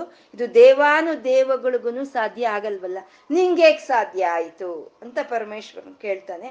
ಕೇಳಿ, ಸರಿ, ಇವಾಗ ನಿನ್ನ ನನಗೆ ನಿಂಗೆ ವರಗಳು ಕೊಡ್ತೀನಿ, ಎರಡು ವರಗಳು ಕೊಡ್ತೀನಿ, ನೀನ್ ಕೇಳು, ಹಾಗೆ ಅಂತ ಹೇಳ್ತಾಳೆ. ಹೇಳಿದಾಗ ಅವಾಗ ಮೊಟ್ಟ ಮೊದಲು ಕೇಳೋದು ಒಂದು ವರ ಅಂತಂದ್ರೆ ಗ್ರೀಷ್ಮ ಕೇಳೋದು, ನನ್ನ ಅಕ್ಕನ್ನ ಕ್ಷಮಿಸ್ಬಿಡು ನೀನು ಅಂತ ಕೇಳ್ತಾಳೆ. ಮಕ್ಕ ಈ ರೀತಿ ಮಾಡಿದಾಳೆ ಅಂದ್ರೆ ಏನೋ ಒಂದು ಭಾವೋದ್ವೇಗದಿಂದ ಮಾಡಿದಾಳೆ, ಅವಳನ್ನ ಫಸ್ಟ್ ನೀನ್ ಕ್ಷಮಿಸ್ಬಿಡು ಅಂತ ಹೇಳ್ತಾಳೆ. ಎರಡನೇ ಇದು, ನೀನ್ ಇವಾಗ ಯಾವ ಸರೋವರದಿಂದ ಎದ್ದು ಬಂದಿದೀಯೋ, ಇಲ್ಲಿ ನೀನ್ ಶಾಶ್ವತವಾಗಿ ಉಳಿದು ಬಿಡು ಅಂತ ಕೇಳ್ಕೊಳ್ತಾಳೆ. ಅದು ಎರಡನೇ ವರ ಕೇಳ್ಕೊಳ್ತಾಳೆ.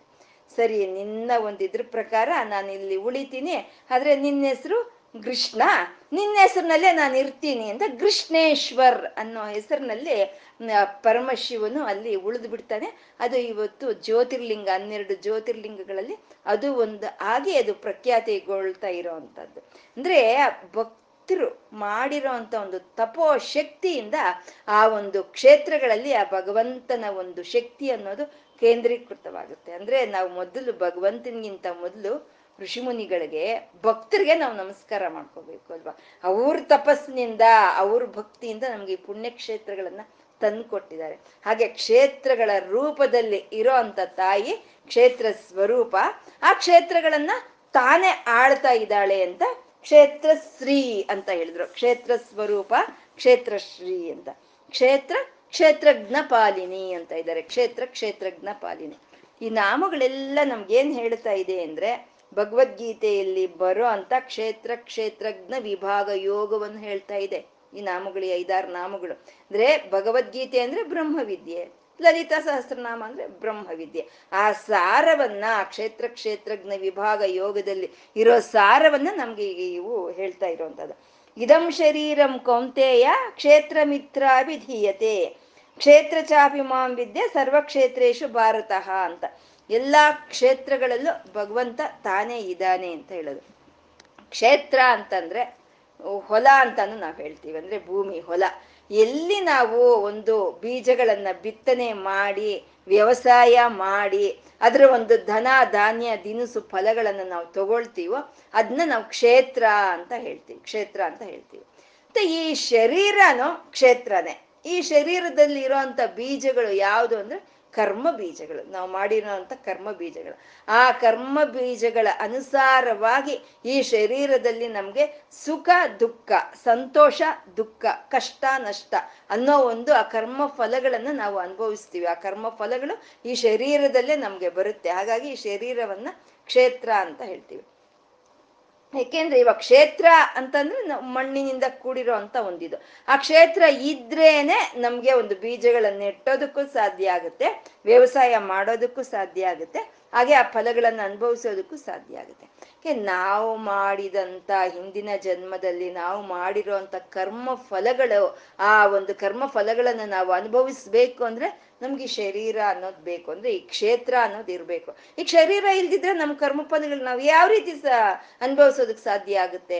ನಮ್ಮ ಕರ್ಮಾನುಸಾರವಾಗಿ ನಮ್ಗೆ ಶರೀರಗಳು ಅನ್ನೋದು ಬರುತ್ತೆ. ಈ ಶರೀರದಲ್ಲಿ ನಮ್ಗೆ ಆ ಕರ್ಮ ಫಲಗಳನ್ನ ನಮ್ಗೆ ಬೆಳೆಸ್ಕೊಡೋ ಅಂತ ಈ ಶರೀರವನ್ನ ಕ್ಷೇತ್ರ ಅಂತ ಕರಿತೀವಿ ನಾವು. ಮತ್ತೆ ಈ ಕ್ಷೇತ್ರದಲ್ಲಿ ಈ ತಲೆಯಿಂದ ಹಿಡಿದು ಪಾದಗಳವರೆಗೂ ಇಲ್ಲಿ ಒಂದು ಶಕ್ತಿ ಅನ್ನೋದು ಇದೆ. ತಲೆಯಿಂದ ಪಾದಗಳವರೆಗೂ ಇದೆ. ಈ ತಲೆವರೆಗೂ ಪಾದಗಳಲ್ಲಿ ಇರೋ ಅಂತ ಶಕ್ತಿ, ನೋಡೋ ಅಂತ ಶಕ್ತಿ, ಕೇಳಿಸ್ಕೊಳ್ಳೋ ಅಂತ ಶಕ್ತಿ, ವಾಸನೆ ನೋಡೋ ಅಂತ ಶಕ್ತಿ, ಮಾತಾಡೋ ಅಂತ ಶಕ್ತಿ, ನಡೆಯೋ ಶಕ್ತಿ, ಕೆಲಸ ಮಾಡೋ ಶಕ್ತಿ ಇದೆಲ್ಲ ಇದೆ. ಆದ್ರೆ ಮಾಡ್ತಾ ಇರೋದ್ ನೇತ್ರಗಳಾದ್ರೂ, ಕೇಳಿಸ್ಕೊಳ್ತಾ ಇರೋದ್ ಕಿವಿಗಳಾದ್ರೂ ಇಲ್ಲಿ ಒಂದಿದೆ. ನಾನು ನೋಡ್ತಾ ಇದ್ದೀನಿ. ನಾನು ಕೇಳಿಸ್ಕೊಳ್ತಾ ಇದ್ದೀನಿ. ನಾನು ಮಾತಾಡ್ತಾ ಇದ್ದೀನಿ ಅಂತ ಇಲ್ಲಿ ನಾನು ನಾನು ನಾನು ಅನ್ನೋ ಒಂದು ಪ್ರಜ್ಞಾ ಅನ್ನೋದಿದೆ. ಅಂದ್ರೆ ಈ ಕ್ಷೇತ್ರದಲ್ಲಿ ಏನೇನು ಅನುಭವಗಳು ಇದೆಯೋ ಅದನ್ನೆಲ್ಲ ಅನುಭವಿಸ್ತಾ ಇರುವಂತ ಒಂದು ಪ್ರಜ್ಞಾ ಅನ್ನೋದಿದೆ. ಅದ್ನೇ ಕ್ಷೇತ್ರಜ್ಞ ಅಂತ ಹೇಳೋದು. ಅಂದ್ರೆ ಈ ಕ್ಷೇತ್ರ, ಈ ಶರೀರ ಅನ್ನೋದ್ರಲ್ಲಿ ಇರುವಂತ ಪ್ರಜ್ಞಾ ರೂಪವಾದ ಅಜೀವ ಭಾವನೆಯನ್ನೇ ಕ್ಷೇತ್ರಜ್ಞ ಅಂತ ನಾವು ಹೇಳೋದು. ಕ್ಷೇತ್ರ, ಶರೀರ, ಈ ಕ್ಷೇತ್ರ, ಈ ಶರೀರದಲ್ಲಿ ಇರುವಂತ ಪ್ರಾಜ್ಞ ಅನ್ನೋದೇ ಕ್ಷೇತ್ರಜ್ಞ ಅಂತ ಹೇಳ್ತೀವಿ. ಈ ಶರೀರವನ್ನೇ ನಾನು ನಾನು ಅಂತ ಅನ್ಕೊಂಡ್ಬಿಟ್ಟಿರ್ತಾನೆ ಅವನು. ಈ ಶರೀರನೇ ನಾನು ಅಂತ ಅನ್ಕೊಂಡ್ಬಿಟ್ಟಿರ್ತಾನೆ. ಮತ್ತೆ ಈ ಶರೀರನೇ ನಾನು ಅಂತ ಅವನು ಅನ್ಕೊಳ್ತಾ ಇದ್ರು ಈ ಶರೀರದಲ್ಲಿ ಇರೋಂಥ ಯಾವುದೇ ಭಾಗಗಳು ಈ ಶರೀರ ನಾನು ಅನ್ನೋನ್ ಸೃಷ್ಟಿ ಮಾಡಿಲ್ಲ, ನಾನು ಅನ್ನೋನ್ ತಯಾರು ಮಾಡಿಲ್ಲ. ನಮ್ ಕಣ್ಣಾಗ್ಬೋದು, ನಮ್ ಮೂಗಾಗ್ಬೋದು, ನಾವು ಹೀಗೆ ಇರ್ಬೇಕು ಅನ್ನೋದಾದ್ರೂ ಈ ನಾನು ಅನ್ನೋನ್ ತಯಾರು ಮಾಡಿಲ್ಲ. ಮತ್ತೆ ಇಲ್ಲಿ ಈ ಶರೀರಕ್ಕೆ ಬೇ ಬರೋ ಅಂತ ಒಂದು ಯೌವನವಾಗ್ಬೋದು, ಕೌಮಾರವಾಗ್ಬೋದು, ಆರೋಗ್ಯವಾಗ್ಬೋದು, ಯಾವುದು ಈ ನಾನು ಅನ್ನೋ ಕೈಯಲ್ಲಿ ಇದು ಯಾವುದು ಇಲ್ಲ, ಇದು ಯಾವುದೂ ಇಲ್ಲ. ಇದು ಈಶ್ವರ ಚೈತನ್ಯ ಅನ್ನೋದು, ಈ ಶರೀರದೊಳಗೆ ಒಂದು ಈಶ್ವರ ಚೈತನ್ಯ ಅನ್ನೋದಿದೆ.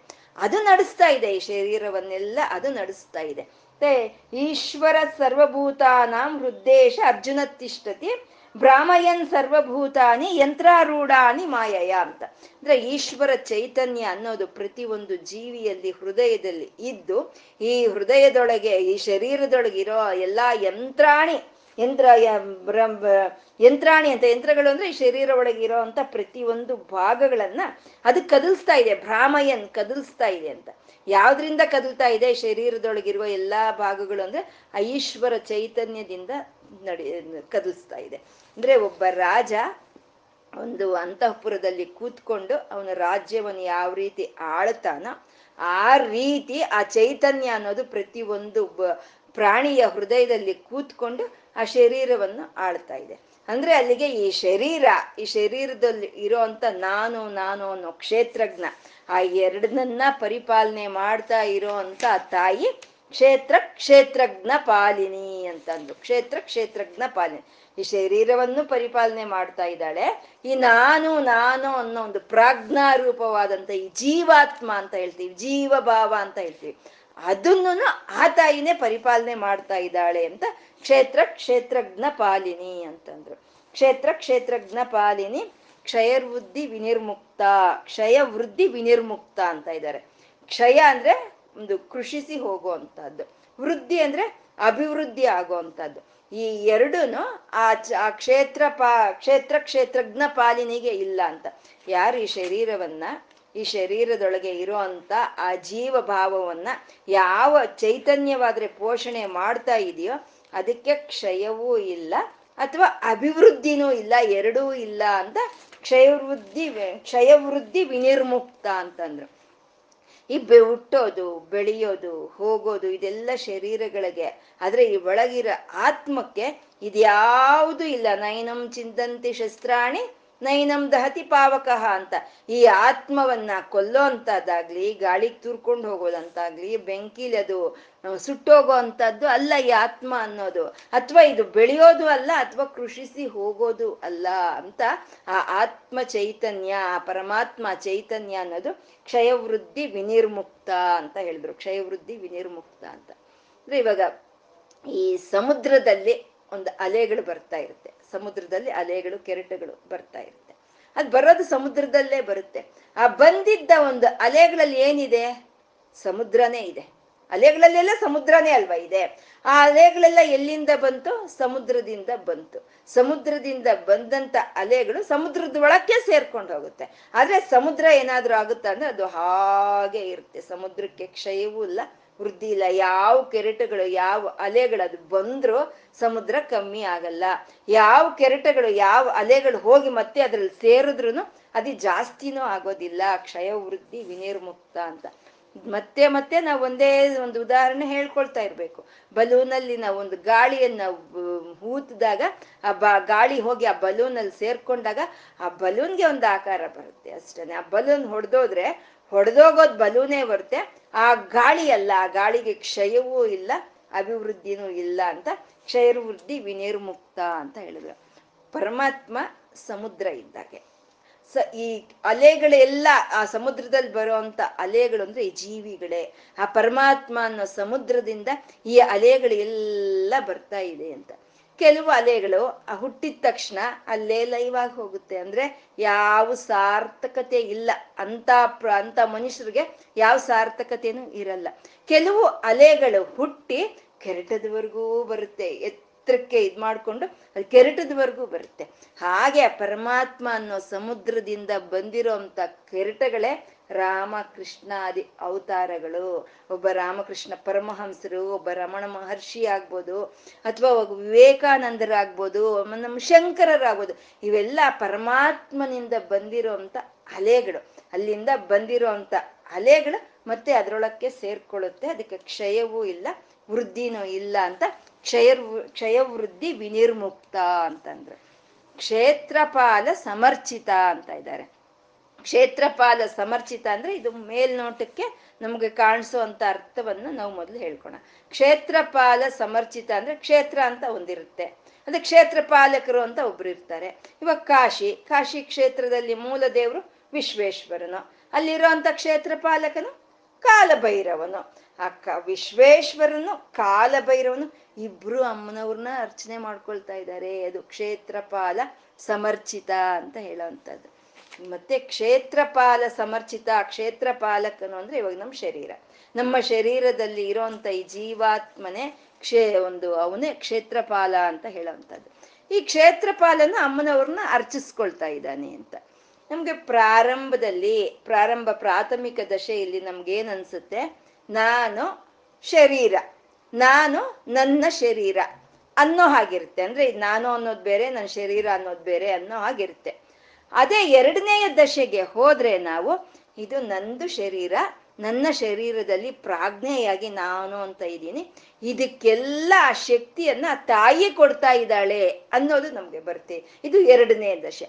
ಯಾವಾಗ ಆ ತಾಯಿ ನಮ್ಗೆ ಆ ಶಕ್ತಿಯನ್ನ ಕೊಡ್ತಾ ಇದ್ದಾಳೋ ಅಂತ ನಮ್ಗೆ ಅನ್ಸುತ್ತೋ, ಆವಾಗ ಈ ನಾನು ಅನ್ನೋ ಜೀವಾತ್ಮ ಪರಮಾತ್ಮನನ್ನ ಅರ್ಚನೆ ಮಾಡ್ಕೊಳಕ್ ಹೋಗುತ್ತೆ. ಅದೇ ಕ್ಷೇ, ಅದೇ ಕ್ಷೇತ್ರಪಾಲ ಸಮರ್ಚಿತ ಅಂತ ಹೇಳಿದ್ರು. ಕ್ಷೇತ್ರಪಾಲ ಅಂದಿದ್ದು ಜೀವಾತ್ಮ. ಈ ಅವನು ಅವನು ಅರ್ಚನೆ ಮಾಡ್ತಾ ಇರುವಂತದ್ದು ಪರಮಾತ್ಮನನ್ನ. ಅವನನ್ನ ಈ ಜೀವಾತ್ಮ ಅನ್ನೋದು ಪರಮಾತ್ಮನನ್ನ ಅರ್ಚನೆ ಮಾಡ್ಕೊಳ್ತಾ ಇದೆ, ಉಪಾಸನೆ ಮಾಡ್ಕೊಳ್ತಾ ಇದೆ ಅಂತ ಕ್ಷೇತ್ರಪಾಲ ಸಮರ್ಚಿತ ಇದೆ. ಎರಡನೇ ದಶೆ, ನಾನು, ನನ್ನ ಶರೀರ.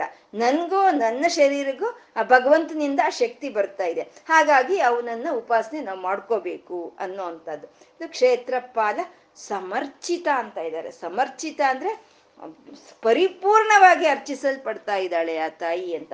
ಆ ಪರಿಪೂರ್ಣವಾದ ಅರ್ಚನೆ ಅಂದ್ರೆ ನವವಿಧವಾದ ಭಕ್ತಿ ಅಂತ ಹೇಳ್ತೀವಿ. ಇದೇ ಶ್ರವಣ, ಕೀರ್ತನ, ಸ್ಮರಣ, ಪಾದಸೇವನ, ಅರ್ಚನ, ವಂದನ, ಧ್ಯಾಸ, ಸಖ್ಯ, ಆತ್ಮನಿವೇದನ ಅಂತ ಹೇಳೋದು. ಶ್ರವಣ ಅಂತಂದ್ರೆ ಕೇಳಿಸ್ಕೊಳ್ಳೋ ಅಂತದ್ದು ಪರೀಕ್ಷಿತ್ ಮಹಾರಾಜ ಮಾಡ್ದ ಕೀರ್ತನೆ ಅಂದ್ರೆ ಶುಕುಮುನಿ ಹೇಳಿದಂತದ್ದು ಅದು ಕಿ, ಅದು ಒಂದು ಇದು. ಸ್ಮರಣ ಅಂದ್ರೆ ಪ್ರಹ್ಲಾದ, ಎಲ್ಲವನ್ನು ಸ್ಮರಿಸ್ಕೊಂಡ. ಪಾದ ಸೇವನೆ ಅಂದ್ರೆ ಲಕ್ಷ್ಮಿ ಲಕ್ಷ್ಮಿ ಪ, ವಿಷ್ಣುವಿನ ಪಾದ ಸೇವನೆ ಮಾಡ್ಕೊಂಡ್ಲು. ಅರ್ಚನೆ ಅಂದ್ರೆ ಸಾಕ್ಷಾತ್ ವಿಷ್ಣುನೇ ಶಿವನನ್ನ ಅರ್ಚನೆ ಮಾಡ್ಕೊಂಡ. ಮತ್ತೆ ದಾಸ್ಯ ಅಂದ್ರೆ ಹನುಮಂತ. ಆತ್ಮನಿವೇದನ ಅಂದ್ರೆ ಬಲಿ ಚಕ್ರವರ್ತಿ ಅಂತ.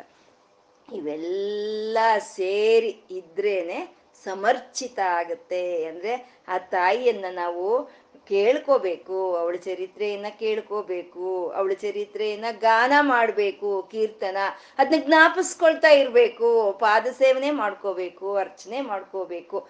ಸಖ್ಯ ನೀನು, ಅಂದ್ರೆ ಯಾವಾಗ್ಲೂ ನೀನು ನನಗೆ ಹಿತವನ್ನು ನೀವು ಬಯಸೋನು ಅಂತ, ಯೋ ಅಂತ ಅನ್ಕೊಳ್ಳೋ ಅಂಥದ್ದು, ನಮ್ಮನ್ನ ನಾವು ಅರ್ಪಿಸ್ಕೊಳ್ಳೋ ಅಂಥದ್ದು. ಈ ಎಲ್ಲವನ್ನು ಸೇರಿಸಿ ಅಮ್ಮನವ್ರನ್ನ ಅರ್ಚನೆ ಮಾಡುತ್ತೆ, ಯಾವುದು ಈ ಜೀವಾತ್ಮ ಅನ್ನೋದು. ಅದೇ ಕ್ಷೇತ್ರಪಾಲ ಸಮರ್ಚಿತ ಅಂತ ಅಂದ್ರು ಮೂರನೇ ದಶೆಗೆ ಬರೋ ಅಷ್ಟೊತ್ತಿಗೆ ನಮ್ಮನ್ನ ನಾವೆಲ್ಲಾದ್ರೂ ನಾವು ಪೂಜೆ ಮಾಡ್ಕೊಳಕ್ ಸಾಧ್ಯ ಆಗುತ್ತಾ? ಅಥವಾ ನಮ್ಮ ಪಾದಗಳಿಗೆ ನಾವು ನಮಸ್ಕಾರ ಮಾಡ್ಕೊಳಕ್ ಆಗುತ್ತಾ? ಆಗಲ್ಲ, ಅದು ಮೂರನೇ ದಶೆ. ನಾನ್ ಯಾರು, ನೀನ್ ಯಾರು? ನೀನೇ ಇಲ್ಲಿ ನನ್ನಲ್ಲಿ ಜೀವಾತ್ಮವಾಗಿ ಇದೀಯಾ ಅಂತ ಅಂದ್ರೆ ಜೀವ ಬ್ರಹ್ಮೈಕ್ಯತ್ವ ಅಂತೀವಿ. ನಾನು, ನೀನು ಒಂದಾಗೋದ್ವಿ ಅಂತ. ನಾನು, ನೀನು ಇಬ್ರು ಒಂದೇ ಆಗೋದ್ಮೇಲೆ ಇನ್ನೆಂತ ಪೂಜೆ ಅದು? ಪೂಜೆ ಇಲ್ಲ, ಏನು ಇಲ್ಲ. ಅದೇ ಧರ್ಮ ಧರ್ಮ ವಿವರ್ಜಿತ ಹೇಯೋಪಾದೇಯ ವರ್ಜಿತ ಅಂತ ಹೇಳೋ ಅಂಥದ್ದು. ಅಂದ್ರೆ ಇಬ್ರು ಒಂದೇ ಆಗೋದ್ವಿ ಅಂತ. ಅದು ಮೂರನೇ ದಶೆ. ಆದ್ರೆ ಲಲಿತಾ ಸಹಸ್ರನಾಮದಲ್ಲಿ ವಶಿನ್ಯಾದಿ ಹೇಳಿ ಎರಡನೇ ದಶೆಯನ್ನು ಹೇಳಿದ್ರು ನಮ್ಗೆ? ಕ್ಷೇತ್ರಪಾಲ ಸಮರ್ಚಿತ ಅಂತ. ಅಂದ್ರೆ ಕ್ಷೇತ್ರಪಾಲನಿಂದ ಅರ್ಚಿಸಲ್ಪಡ್ತಾ ಇರೋ ಅಂತ ಅಮ್ಮ ಅಂತ. ಯಾಕೆಂದ್ರೆ ನಾವೆಲ್ಲ ಎರಡನೇ ದಶೆಯಲ್ಲೇ ಇದ್ದೀವಿ. ನಾನು ನನ್ನ ಜೀವಾತ್ಮ, ನನ್ಗೂ, ಈ ಶರೀರಕ್ಕೂ, ಆ ಪರಮಾತ್ಮನೇ ನನ್ಗೆ ಕೊಡ್ತಾ ಇದ್ದಾನೆ ಎಲ್ಲ ಶಕ್ತಿನೂ, ಆ ತಾಯಿಯಿಂದಾನೇ ನಮ್ಗೆ ಬರ್ತಾ ಇದೆ ಎಲ್ಲ ಅಂತ ನಾವು ಉಪಾಸನೆ ಮಾಡ್ಕೊಳ್ತಾ ಇದ್ವಿ. ನಾವು ಎರಡನೇ ದಶೆಯಲ್ಲಿ ಇದೀವಿ ಅಂತ ಕ್ಷೇತ್ರಪಾಲ ಸಮರ್ಚಿತ ಅಂತ ಹೇಳಿದ್ರು ಆ ಜೀವಾತ್ಮನಿಂದ ಅರ್ಚಿಸಲ್ಪಡ್ತಾ ಇರುವಂತ ಪರಮಾತ್ಮ ಅಂತ ಹೇಳಿದ್ರು. ಕ್ಷೇತ್ರಪಾಲ ಸಮರ್ಚಿತ ಅಂತ. ಇಲ್ಲಿಗೆ ಆ ಕ್ಷೇತ್ರ, ಒಂದು ಕ್ಷೇತ್ರ ಕ್ಷೇತ್ರಜ್ಞ ವಿಭಾಗ ಯೋಗ ಅನ್ನೋದು ಮುಗಿಯುತ್ತೆ. ವಿಜಯ, ವಿಮಲ, ವಂದ್ಯ ಅಂತ ಮತ್ತೆ ವಿ ವಿ, ವಾ ವಾ ಅಕ್ಷರಗಳು ಬಂದು. ನಾವು ವಾ ಅಕ್ಷರಗಳೆಲ್ಲ ಆತ್ಮತತ್ವವನ್ನ ತೋರಿಸುವಂತದ್ದು ಅಮೃತ ನಾಮಗಳು ಅಂತ ಹೇಳ್ಕೊಂಡ್ವಿ. ಇದೆಲ್ಲ ಅಮೃತ ನಾಮಗಳನ್ನ ಹೇಳ್ತಾ ಇರೋಂತ ಒಂದು ಕ್ರಮವೇ ಇದು. ಅಮ್ಮ ವಿಜಯ ಅಂತಂದ್ರು. ವಿಜಯ ಅಂತಂದ್ರೆ ಎಲ್ಲಿ ಹೋದ್ರು ವಿಜಯವೇ ಅಮ್ಮನವ್ರಿಗೆ. ಅಮ್ಮ ಎಷ್ಟು ಜನ ರಾಕ್ಷಸರನ್ನ ಸಂಹಾರ ಮಾಡಿದ್ಲು? ಆ ಎಲ್ಲಾ ಒಂದು ಯುದ್ಧದಲ್ಲಿ ಅಮ್ಮನವ್ರಿಗೂ ಸಿಕ್ಕಿದ್ದು ವಿಜಯವೇ ಅಂತ. ಅಮ್ಮ, ಯಾವ ರಾಕ್ಷಸರನ್ನ ಸಂಹಾರ ಮಾಡೋಕ್ಕೆ ಯಾರ ಜೊತೆಗೆ ಯುದ್ಧಕ್ಕೆ ಹೋಗೋಕ್ ಮುಂಚೆ ಒಂದನ್ನು ಗೆದ್ಲಂತೆ. ಇವಾಗ ರಾಕ್ಷಸರನ್ನ ಗೆಲ್ತಾ ಇದ್ರೆ ಪ್ರತಿಯೊಬ್ಬ ರಾಕ್ಷಸರನ್ನು ಗೆಲ್ತಾ ಗೆಲ್ತಾ ಗೆಲ್ತಾ ಹೋಗ್ಬೇಕು ನಾವು. ಆದ್ರೆ ಒಂದನ್ನು ಗೆದ್ದು ಬಿಟ್ರೆ ಇನ್ನೆಲ್ಲನೂ ಗೆದ್ದಂಗೆನಂತೆ. ಅದೇನು ಅಂದ್ರೆ ಪರಾಜಯ. ಪರಾಜಯವನ್ನು ಗೆದ್ದು ಬಿಟ್ರೆ ಇನ್ನು ಅಪರಾಜಿತ ಆಗೋದ್ಲು ಅವಳು. ಅವಳಿಗೆ ಪರಾಜಯ ಅನ್ನೋದು ಇಲ್ದಲೆ ಆಗೋಯ್ತು ಅಂತ ಅಮ್ಮ ವಿಜಯ. ಜಯ, ವಿಜಯ ಅಪರಾಜಿತ ಅನ್ನೋ ಮೂರು ಸೇರಿದ್ರೇನೆ ಸಂಪೂರ್ಣವಾದಂತ ಒಂದು ವಿಜಯ ಅಂತ ಹೇಳೋವಂಥದ್ದು, ಸಂಪೂರ್ಣ ಪರಿಪೂರ್ಣವಾದಂತ ವಿಜಯ ಸ್ಥಿತಿಯನ್ನ ಹೇಳೋವಂಥದ್ದು. ಹಾಗೆ ತಾಯಿ ಪರಿಪೂರ್ಣ ವಿಜಯಳು. ತನ್ನ ಸಂಕಲ್ಪಗಳು, ತನ್ನ ಇಚ್ಛೆಗಳು ಪ್ರತಿ ಒಂದು ವಿಜಯವನ್ನೇ ಕೊಡುತ್ತೆ ಹೊರತು ಅಮ್ಮ ಏನೋ ಒಂದು ಮಾಡಬೇಕು ಅಂತ ಇಚ್ಛೆ ಪಟ್ರೆ ಅದು ಆಗಲ್ಲ ಅನ್ನೋ ಅಂತ ಒಂದು ಪ್ರಶ್ನೆಯೇ ಇಲ್ಲ ಅಂತ. ಹಾಗಾಗಿ ಅಮ್ಮನವ್ರಿಗೆ ನಾವು ವಿಜಯೋತ್ಸವಗಳು ಅಂತ ಮಾಡೋದು. ದಸರಾ ಹಬ್ಬ ನವ ನವರಾತ್ರಿ ಮಹರ್ನವಮಿ ಅಂತ ಮಾಡ್ತೀವಿ. ಆ ತಾಯಿ ವಿಜಯವಂತವಾಗಿ ಪ್ರಪಂಚವನ್ನೆಲ್ಲ ಸೃಷ್ಟಿ ಮಾಡಿ, ರಕ್ಷಣೆ ಮಾಡಿಕೊಂಡು ಪ್ರತಿ ಒಬ್ಬರನ್ನ ಈ ಲೋಕ ಯಾತ್ರೆಯಲ್ಲಿ ಮುಂದೆ ತಗೊಂಡು ವಿಜಯವಂತವಾಗಿ ಹೋಗ್ತಾ ಇರೋಂಥ ತಾಯಿಗೆ ನಾವು ಆ ಕೃತಜ್ಞತೆಗಳನ್ನು ತಿಳಿಸ್ಕೊಳ್ಳೋ ಅಂಥದ್ದೇ ಮಹರ್ನವಮಿ ಉತ್ಸವ ಅಂತ ಹೇಳೋದು. ಮಹರ್ನವಮಿಯ ದಿನ ನಾವು ಮಾಡೋ ಅಂತ ತಾಯಿಯ ಹೆಸರೇ ವಿಜಯ ಅಂತ ಹೇಳೋದು. ಆಶ್ವೀಜ ಮಾಸದಲ್ಲಿ ಆ ಒಂದು ಶುಕ್ಲ ಪಕ್ಷದಲ್ಲಿ, ಆ ನವಮಿ ದಿನ. ಅವಾಗ ತಾನೇ ಇನ್ನು ನಕ್ಷತ್ರಗಳು ಬರ್ತಾ ಇರುತ್ತೆ. ನವಮಿ ದಿನ ಸಂಜೆ ಅವಾಗ ತಾನೇ ನಕ್ಷತ್ರಗಳು ಬರ್ತಾ ಇರುತ್ತೆ. ಆ ಸಮಯದಲ್ಲಿ ದಶಮಿ ಬಂದ್ರೆ ಅದನ್ನೇ ವಿಜಯ ಮುಹೂರ್ತ ಅಂತ ಹೇಳ್ತಾರೆ. ವಿಜಯ ಮುಹೂರ್ತ ಅಂತ. ಮಹರ್ನವಮಿಯ ದಿನ ಸಂಜೆ ಏಳು ಗಂಟೆಗೆ ಅದಿ, ನಕ್ಷತ್ರಗಳ ಕಂಡು ಕಾಣ್ದಲೇ ಇರುವಂತ ಸಮಯದಲ್ಲಿ ದಶಮಿ ಬಂದ್ರೆ ಅದು ವಿಜಯ ಮುಹೂರ್ತ ಅಂತ ಹೇಳ್ತಾರೆ. ಆ ವಿಜಯ ಮುಹೂರ್ತದಲ್ಲಿ ನಾವು ಏನು ಕೆಲಸಗಳು ಮಾಡಿದ್ರೂ ಸರಿ ಅದು ನಮ್ಗೆ ವಿಜಯವೇ ನಮ್ಗೆ ಪ್ರಾಪ್ತಿ ಆಗುತ್ತೆ ವಿಜಯವೇ ಪ್ರಾಪ್ತಿ ಆಗುತ್ತೆ ಇವಾಗ ನಾವು ಒಂದೊಂದ್ಸಲಿ ಹೇಳ್ತಾ ಇರ್ತೀವಿ, ಏನೋ ಒಂದು ಕೆಲಸ ಶುರು ಮಾಡಿದ್ವಿ, ಯಾವ ಮುಹೂರ್ತದಲ್ಲಿ ಮಾಡಿದ್ವೋ ಏನೋ ರೀ, ಹೂವಿನ ಸರ ಎತ್ತಂಗಾಯ್ತು ಅಂತ ಹೇಳ್ತೀವಿ. ಮುಹೂರ್ತದ ಬಲ ಅದು. ಇನ್ನು ಕೆಲವು ಸರಿ ಏನು ಮಾಡಿದ್ರೂ ಆಗ್ಲಿಲ್ಲ ಅನ್ನೋಗಾಗುತ್ತೆ. ಅದು ಮುಹೂರ್ತದ ಬಲವೇ. ಇವಾಗ ಆಟ ಆಡ್ತಾ ಇರ್ತಾರೆ, ಕ್ರೀಡೆಗಳ ಆಟ ಆಡ್ತಾ ಇರ್ತಾರೆ. ಆಗೋಯ್ತು ಸೋತೋದ್ರು ಅವರು ಅಂತ ನಾವು ತಿಳ್ಕೊಂಡು ಬಿಟ್ಟಿರ್ತೀವಿ ಅವರು ತಿಳ್ಕೊಂಡು ಬಿಟ್ಟಿರ್ತಾರೆ ಆದ್ರೆ ಕಣ್ಣು ರೆಪ್ಪೆ ಒಡೆಯೋದ್ರೊಳಗೆ ಗೆದ್ದೋ ಇವ್ರು ಗೆಲ್ತಾರೆ, ಅವ್ರು ಸೋತೋಗ್ತಾರೆ. ಅದನ್ನೇ ವಿಜಯ ಮುಹೂರ್ತ ಅನ್ನೋದು. ವಿಜಯ ಮುಹೂರ್ತ ಅಂದ್ರೆ ಇಪ್ಪತ್ನಾಲ್ಕು ಗಂಟೆ ಇರಲ್ಲ ರೀ ಕ್ಷಣ ಮಾತ್ರ ಇರುತ್ತೆ ಅಷ್ಟೆ. ಆ ಕ್ಷಣ ಮಾತ್ರದಲ್ಲೇ ಆ ವಿಜಯ ಅನ್ನೋದು ಸಿಕ್ಬೇಕು ಅಂದ್ರೆ, ಆ ಅಪಜಯ ಅನ್ನೋದು ಸಿಕ್ಬೇಕು ಅಂದ್ರೆ, ಆ ಕ್ಷಣ ಮಾತ್ರ ಸಾಕು. ಆ ಕ್ಷಣ ಮಾತ್ರ ವಿಜಯವನ್ನು ಕೊಡೋ ಅಂತ ಕ್ಷಣ ಮಾತ್ರ ಸ್ವರೂಪಿಣಿ ಅವಳು ವಿಜಯ ಅಂತ. ವಿಮಲ ಅಂತ ಇದ್ದಾರೆ. ಅಂದ್ರೆ ಯಾವ್ದಾದ್ರೂ ಒಂದು ವಿಜಯ, ಯಾವುದೇ ಒಂದು ವಿಷಯದಲ್ಲಿ ನಾವು ಜಯ ಗಳಿಸ್ಕೋಬೇಕು ಹಾಗೆ ಅಂತಂದ್ರೆ ಮೊದಲು ನಮ್ಗಿರ್ಬೇಕಾಗಿರೋ ಅಂಥದ್ದು ನಿರ್ಮಲವಾದಂಥ ಮನಸ್ಸು, ಶುದ್ಧವಾದಂಥ ಮನಸ್ಸು, ಅದನ್ನೇ ವಿಮಲ ಅಂತ ಹೇಳ್ತಾ ಇದ್ದಾರೆ. ನಮ್ಮ ಮನಸ್ಸಲ್ಲಿ ಒಳ್ಳೆಯ ಸಂಕಲ್ಪಗಳು ಇರಬೇಕು, ಶುಭ ಸಂಕಲ್ಪಗಳು ಇರಬೇಕು, ಒಳ್ಳೆಯ ಪ್ರವರ್ತನೆ ಇರಬೇಕು, ಆವಾಗೇ ನಮ್ಗೆ ಯಾವ್ದಾದ್ರು ಒಂದು ಜಯ ಅನ್ನೋದು ಸಿಕ್ಕುತ್ತೆ. ಇಲ್ಲ ಅಂದ್ರೆ ಸಿಕ್ಕಬಹುದು ಜಯ ಸಿಕ್ಕಬಹುದು ಆದ್ರೆ ಅದು ಶಾಶ್ವತವೂ ಅಲ್ಲ, ಉನ್ನತವಾದಂತ ಜಯವೂ ಅಲ್ಲ, ಅದು ಅಂತಿಮವಾದ ಜಯವಂತೂ ಅಲ್ವೇ ಅಲ್ಲ. ಅಂತಿಮವಾದ ಜಯ ಅಂದ್ರೆ ಮೋಕ್ಷವೇ. ಅಂತಿಮವಾದಂತ ಜಯ ಮೋಕ್ಷವೇ. ಆ ಮೋಕ್ಷ ಸಿಕ್ಕಿದಾಗ ಅಲ್ಲಿ ನಮಗ್ ಸಿಕ್ಕುವಂತ ಪರತತ್ವವೇ ಶುದ್ಧ ಬ್ರಹ್ಮ ಪರಾತ್ಪರ ರಾಮ. ಅದೇ ಶುದ್ಧವಾಗಿರುವಂತಹದ್ದು. ಯಾವ ಮಾಯಾ ಮಾಲಿನ್ಯಗಳು ಇಲ್ದಲೇ ಇರುವಂತ ಪರತತ್ವ ಅದು ವಿಮಲ ಅಂತ ಹೇಳ್ತಾ ಇದ್ದಾರೆ. ಈ ಜೀವಿ ಅಂದ್ರೆ ಮಾ ಒಂದು ಮಾಲಿನ್ಯಗಳಿಂದ ತುಂಬಿಕೊಂಡಿರ್ತದೆ. ಆಲವ ಮಲ ಕಾರ್ಮಿಕ ಮಲ, ಕಾಯಕ ಮಲ ಅಂತ ಹೇಳ್ತಾರೆ. ಆಲವ ಮಲ ಅಂದ್ರೆ ನಮ್ಮ ಮನಸ್ಸಿನಲ್ಲಿ ಬರುವಂತ ಒಂದು ಕೆಟ್ಟದಾದಂತ ಒಂದು ಆಲೋಚನೆಗಳು. ಕಾರ್ಮಿಕ ಮಲ ಅಂತಂದ್ರೆ ಶರೀರದಲ್ಲಿ ಇರುವಂತ ಮಾಲಿನ್ಯಗಳು ಎಷ್ಟೋ ಇದೆ ಅಲ್ವಾ? ಕೆಮ್ಮಿಂದ ಶುರು ಒಂದು ಒಂದು ಬೆವರಿಂದ ಶುರು ಎಷ್ಟೋ ಮಾಲಿನ್ಯಗಳು ಇದೆ. ಕಾಯಕ ಮಲ ಅಂದ್ರೆ ನಾವು ಮಾಡೋ ಅಂತ ಕೆಲ್ಸದಿಂದ ಬರುವಂತ ಒಂದು ಮಾಲಿನ್ಯ. ಇದು ಎಲ್ಲ ಜೀವಿಗಿದೆ. ಆದ್ರೆ ಪರಮಾತ್ಮನಿಗೆ ಯಾವುದು ಇಲ್ಲ. ಈ ಮಾಲಿನ್ಯಗಳು ಯಾವುದು ಇಲ್ದಲೇ ಇರೋವಂಥ ಪರತತ್ವವೇ ವಿಮಲ. ಅದು ಆ ಒಂದು ಶುದ್ಧವಾದ ತತ್ವ ನಮ್ಗೆ ಸಿಕ್ಬೇಕು ಅಂದ್ರೆ ಅದು ವಿಜಯ. ಅದನ್ನು ನಮ್ಗೆ ತಂದ್ಕೊಳ್ಳೋ ಅಂತ ತಾಯಿ ವಿಜಯ, ವಿಮಲ ಅಂತಂದ್ರೆ. ಮತ್ತೆ ಅಂತ ತಾಯಿಗೆ ನಾವ್ ಏನ್ ಮಾಡ್ಬೇಕು? ವಂದ್ಯ. ವಂದನೆ ಮಾಡ್ಕೋಬೇಕು. ಸಾಕು. ವಂದನೆ ಮಾಡ್ಕೊಂಡ್ರೆ ಸಾಕು. ವಂದ್ಯ ಅಂತ ಇದ್ದಾರೆ. ವಂದ್ಯ ಅಂತಂದ್ರೆ ಯಾರು ನಮಸ್ಕಾರವನ್ನ ಮಾಡ್ಕೊಳ್ಳೋದಕ್ಕೆ ಅರ್ಹತೆ ಇರುತ್ತೋ ಅಂತ ಅವ್ರನ್ನ ವಂದ್ಯ ಅಂತ ಕರೆಯುವಂಥದ್ದು. ನಮಸ್ಕಾರ. ಅಂದ್ರೆ ಯಾರಿಂದ? ಯಾರಿಂದ ನಮಸ್ಕಾರ ಮಾಡ್ಕೊಳ್ಳೋದು? ಯಾರು, ಯಾರಿಂದ ನಮಸ್ಕಾರ ಮಾಡ್ಕೊಳ್ಳೋ ಅಂತ ಅರ್ಹತೆ ಆ ತಾಯಿಗಿದೆ ಅಂತಂದ್ರೆ ಇವಾಗ ಗುಣವಂತ ಅಂತ ಹೇಳ್ತಾರೆ. ಅಂದ್ರೆ ಯಾವ ಗುಣ ಅಂತ? ಎಲ್ಲಾ ಗುಣಗಳು ಸೇರಿರೋ ಅಂತದ್ದೇ ಗುಣವಂತ. ಹಾಗೆ ವಂದ್ಯ ಅಂತ ಅಂದ್ರೆ ಹರಿಬ್ರಹ್ಮೇಂದ್ರ ಸೇವಿತ, ದೇವರ್ಷಿಗಣ ಸಂಗಾತ ಸ್ವಯಮಾನಾತ್ಮ ವೈಭವ, ಬ್ರಹ್ಮೋಪೇಂದ್ರ ಮಹೇಂದ್ರಾದಿ ದೇವ ಸಂಸ್ತುತ ವೈಭವ. ಹರಿ ಹರನಿಂದ ಹಿಡಿದು ಹರಿಯಿಂದ ಹಿಡಿದು ಸಾಮಾನ್ಯ ಮಾನವರವರೆಗೂ ಎಲ್ಲರ ಕೈಯಲ್ಲೂ ಆ ಒಂದು ವಂದನೆ ಮಾಡಿಸ್ಕೊಳ್ಳೋದಕ್ಕೆ ಅರ್ಹತೆ ಇರುವಂತ ತಾಯಿ ಅವಳು ವಂದ್ಯ ಅಂತ ಹೇಳೋದು.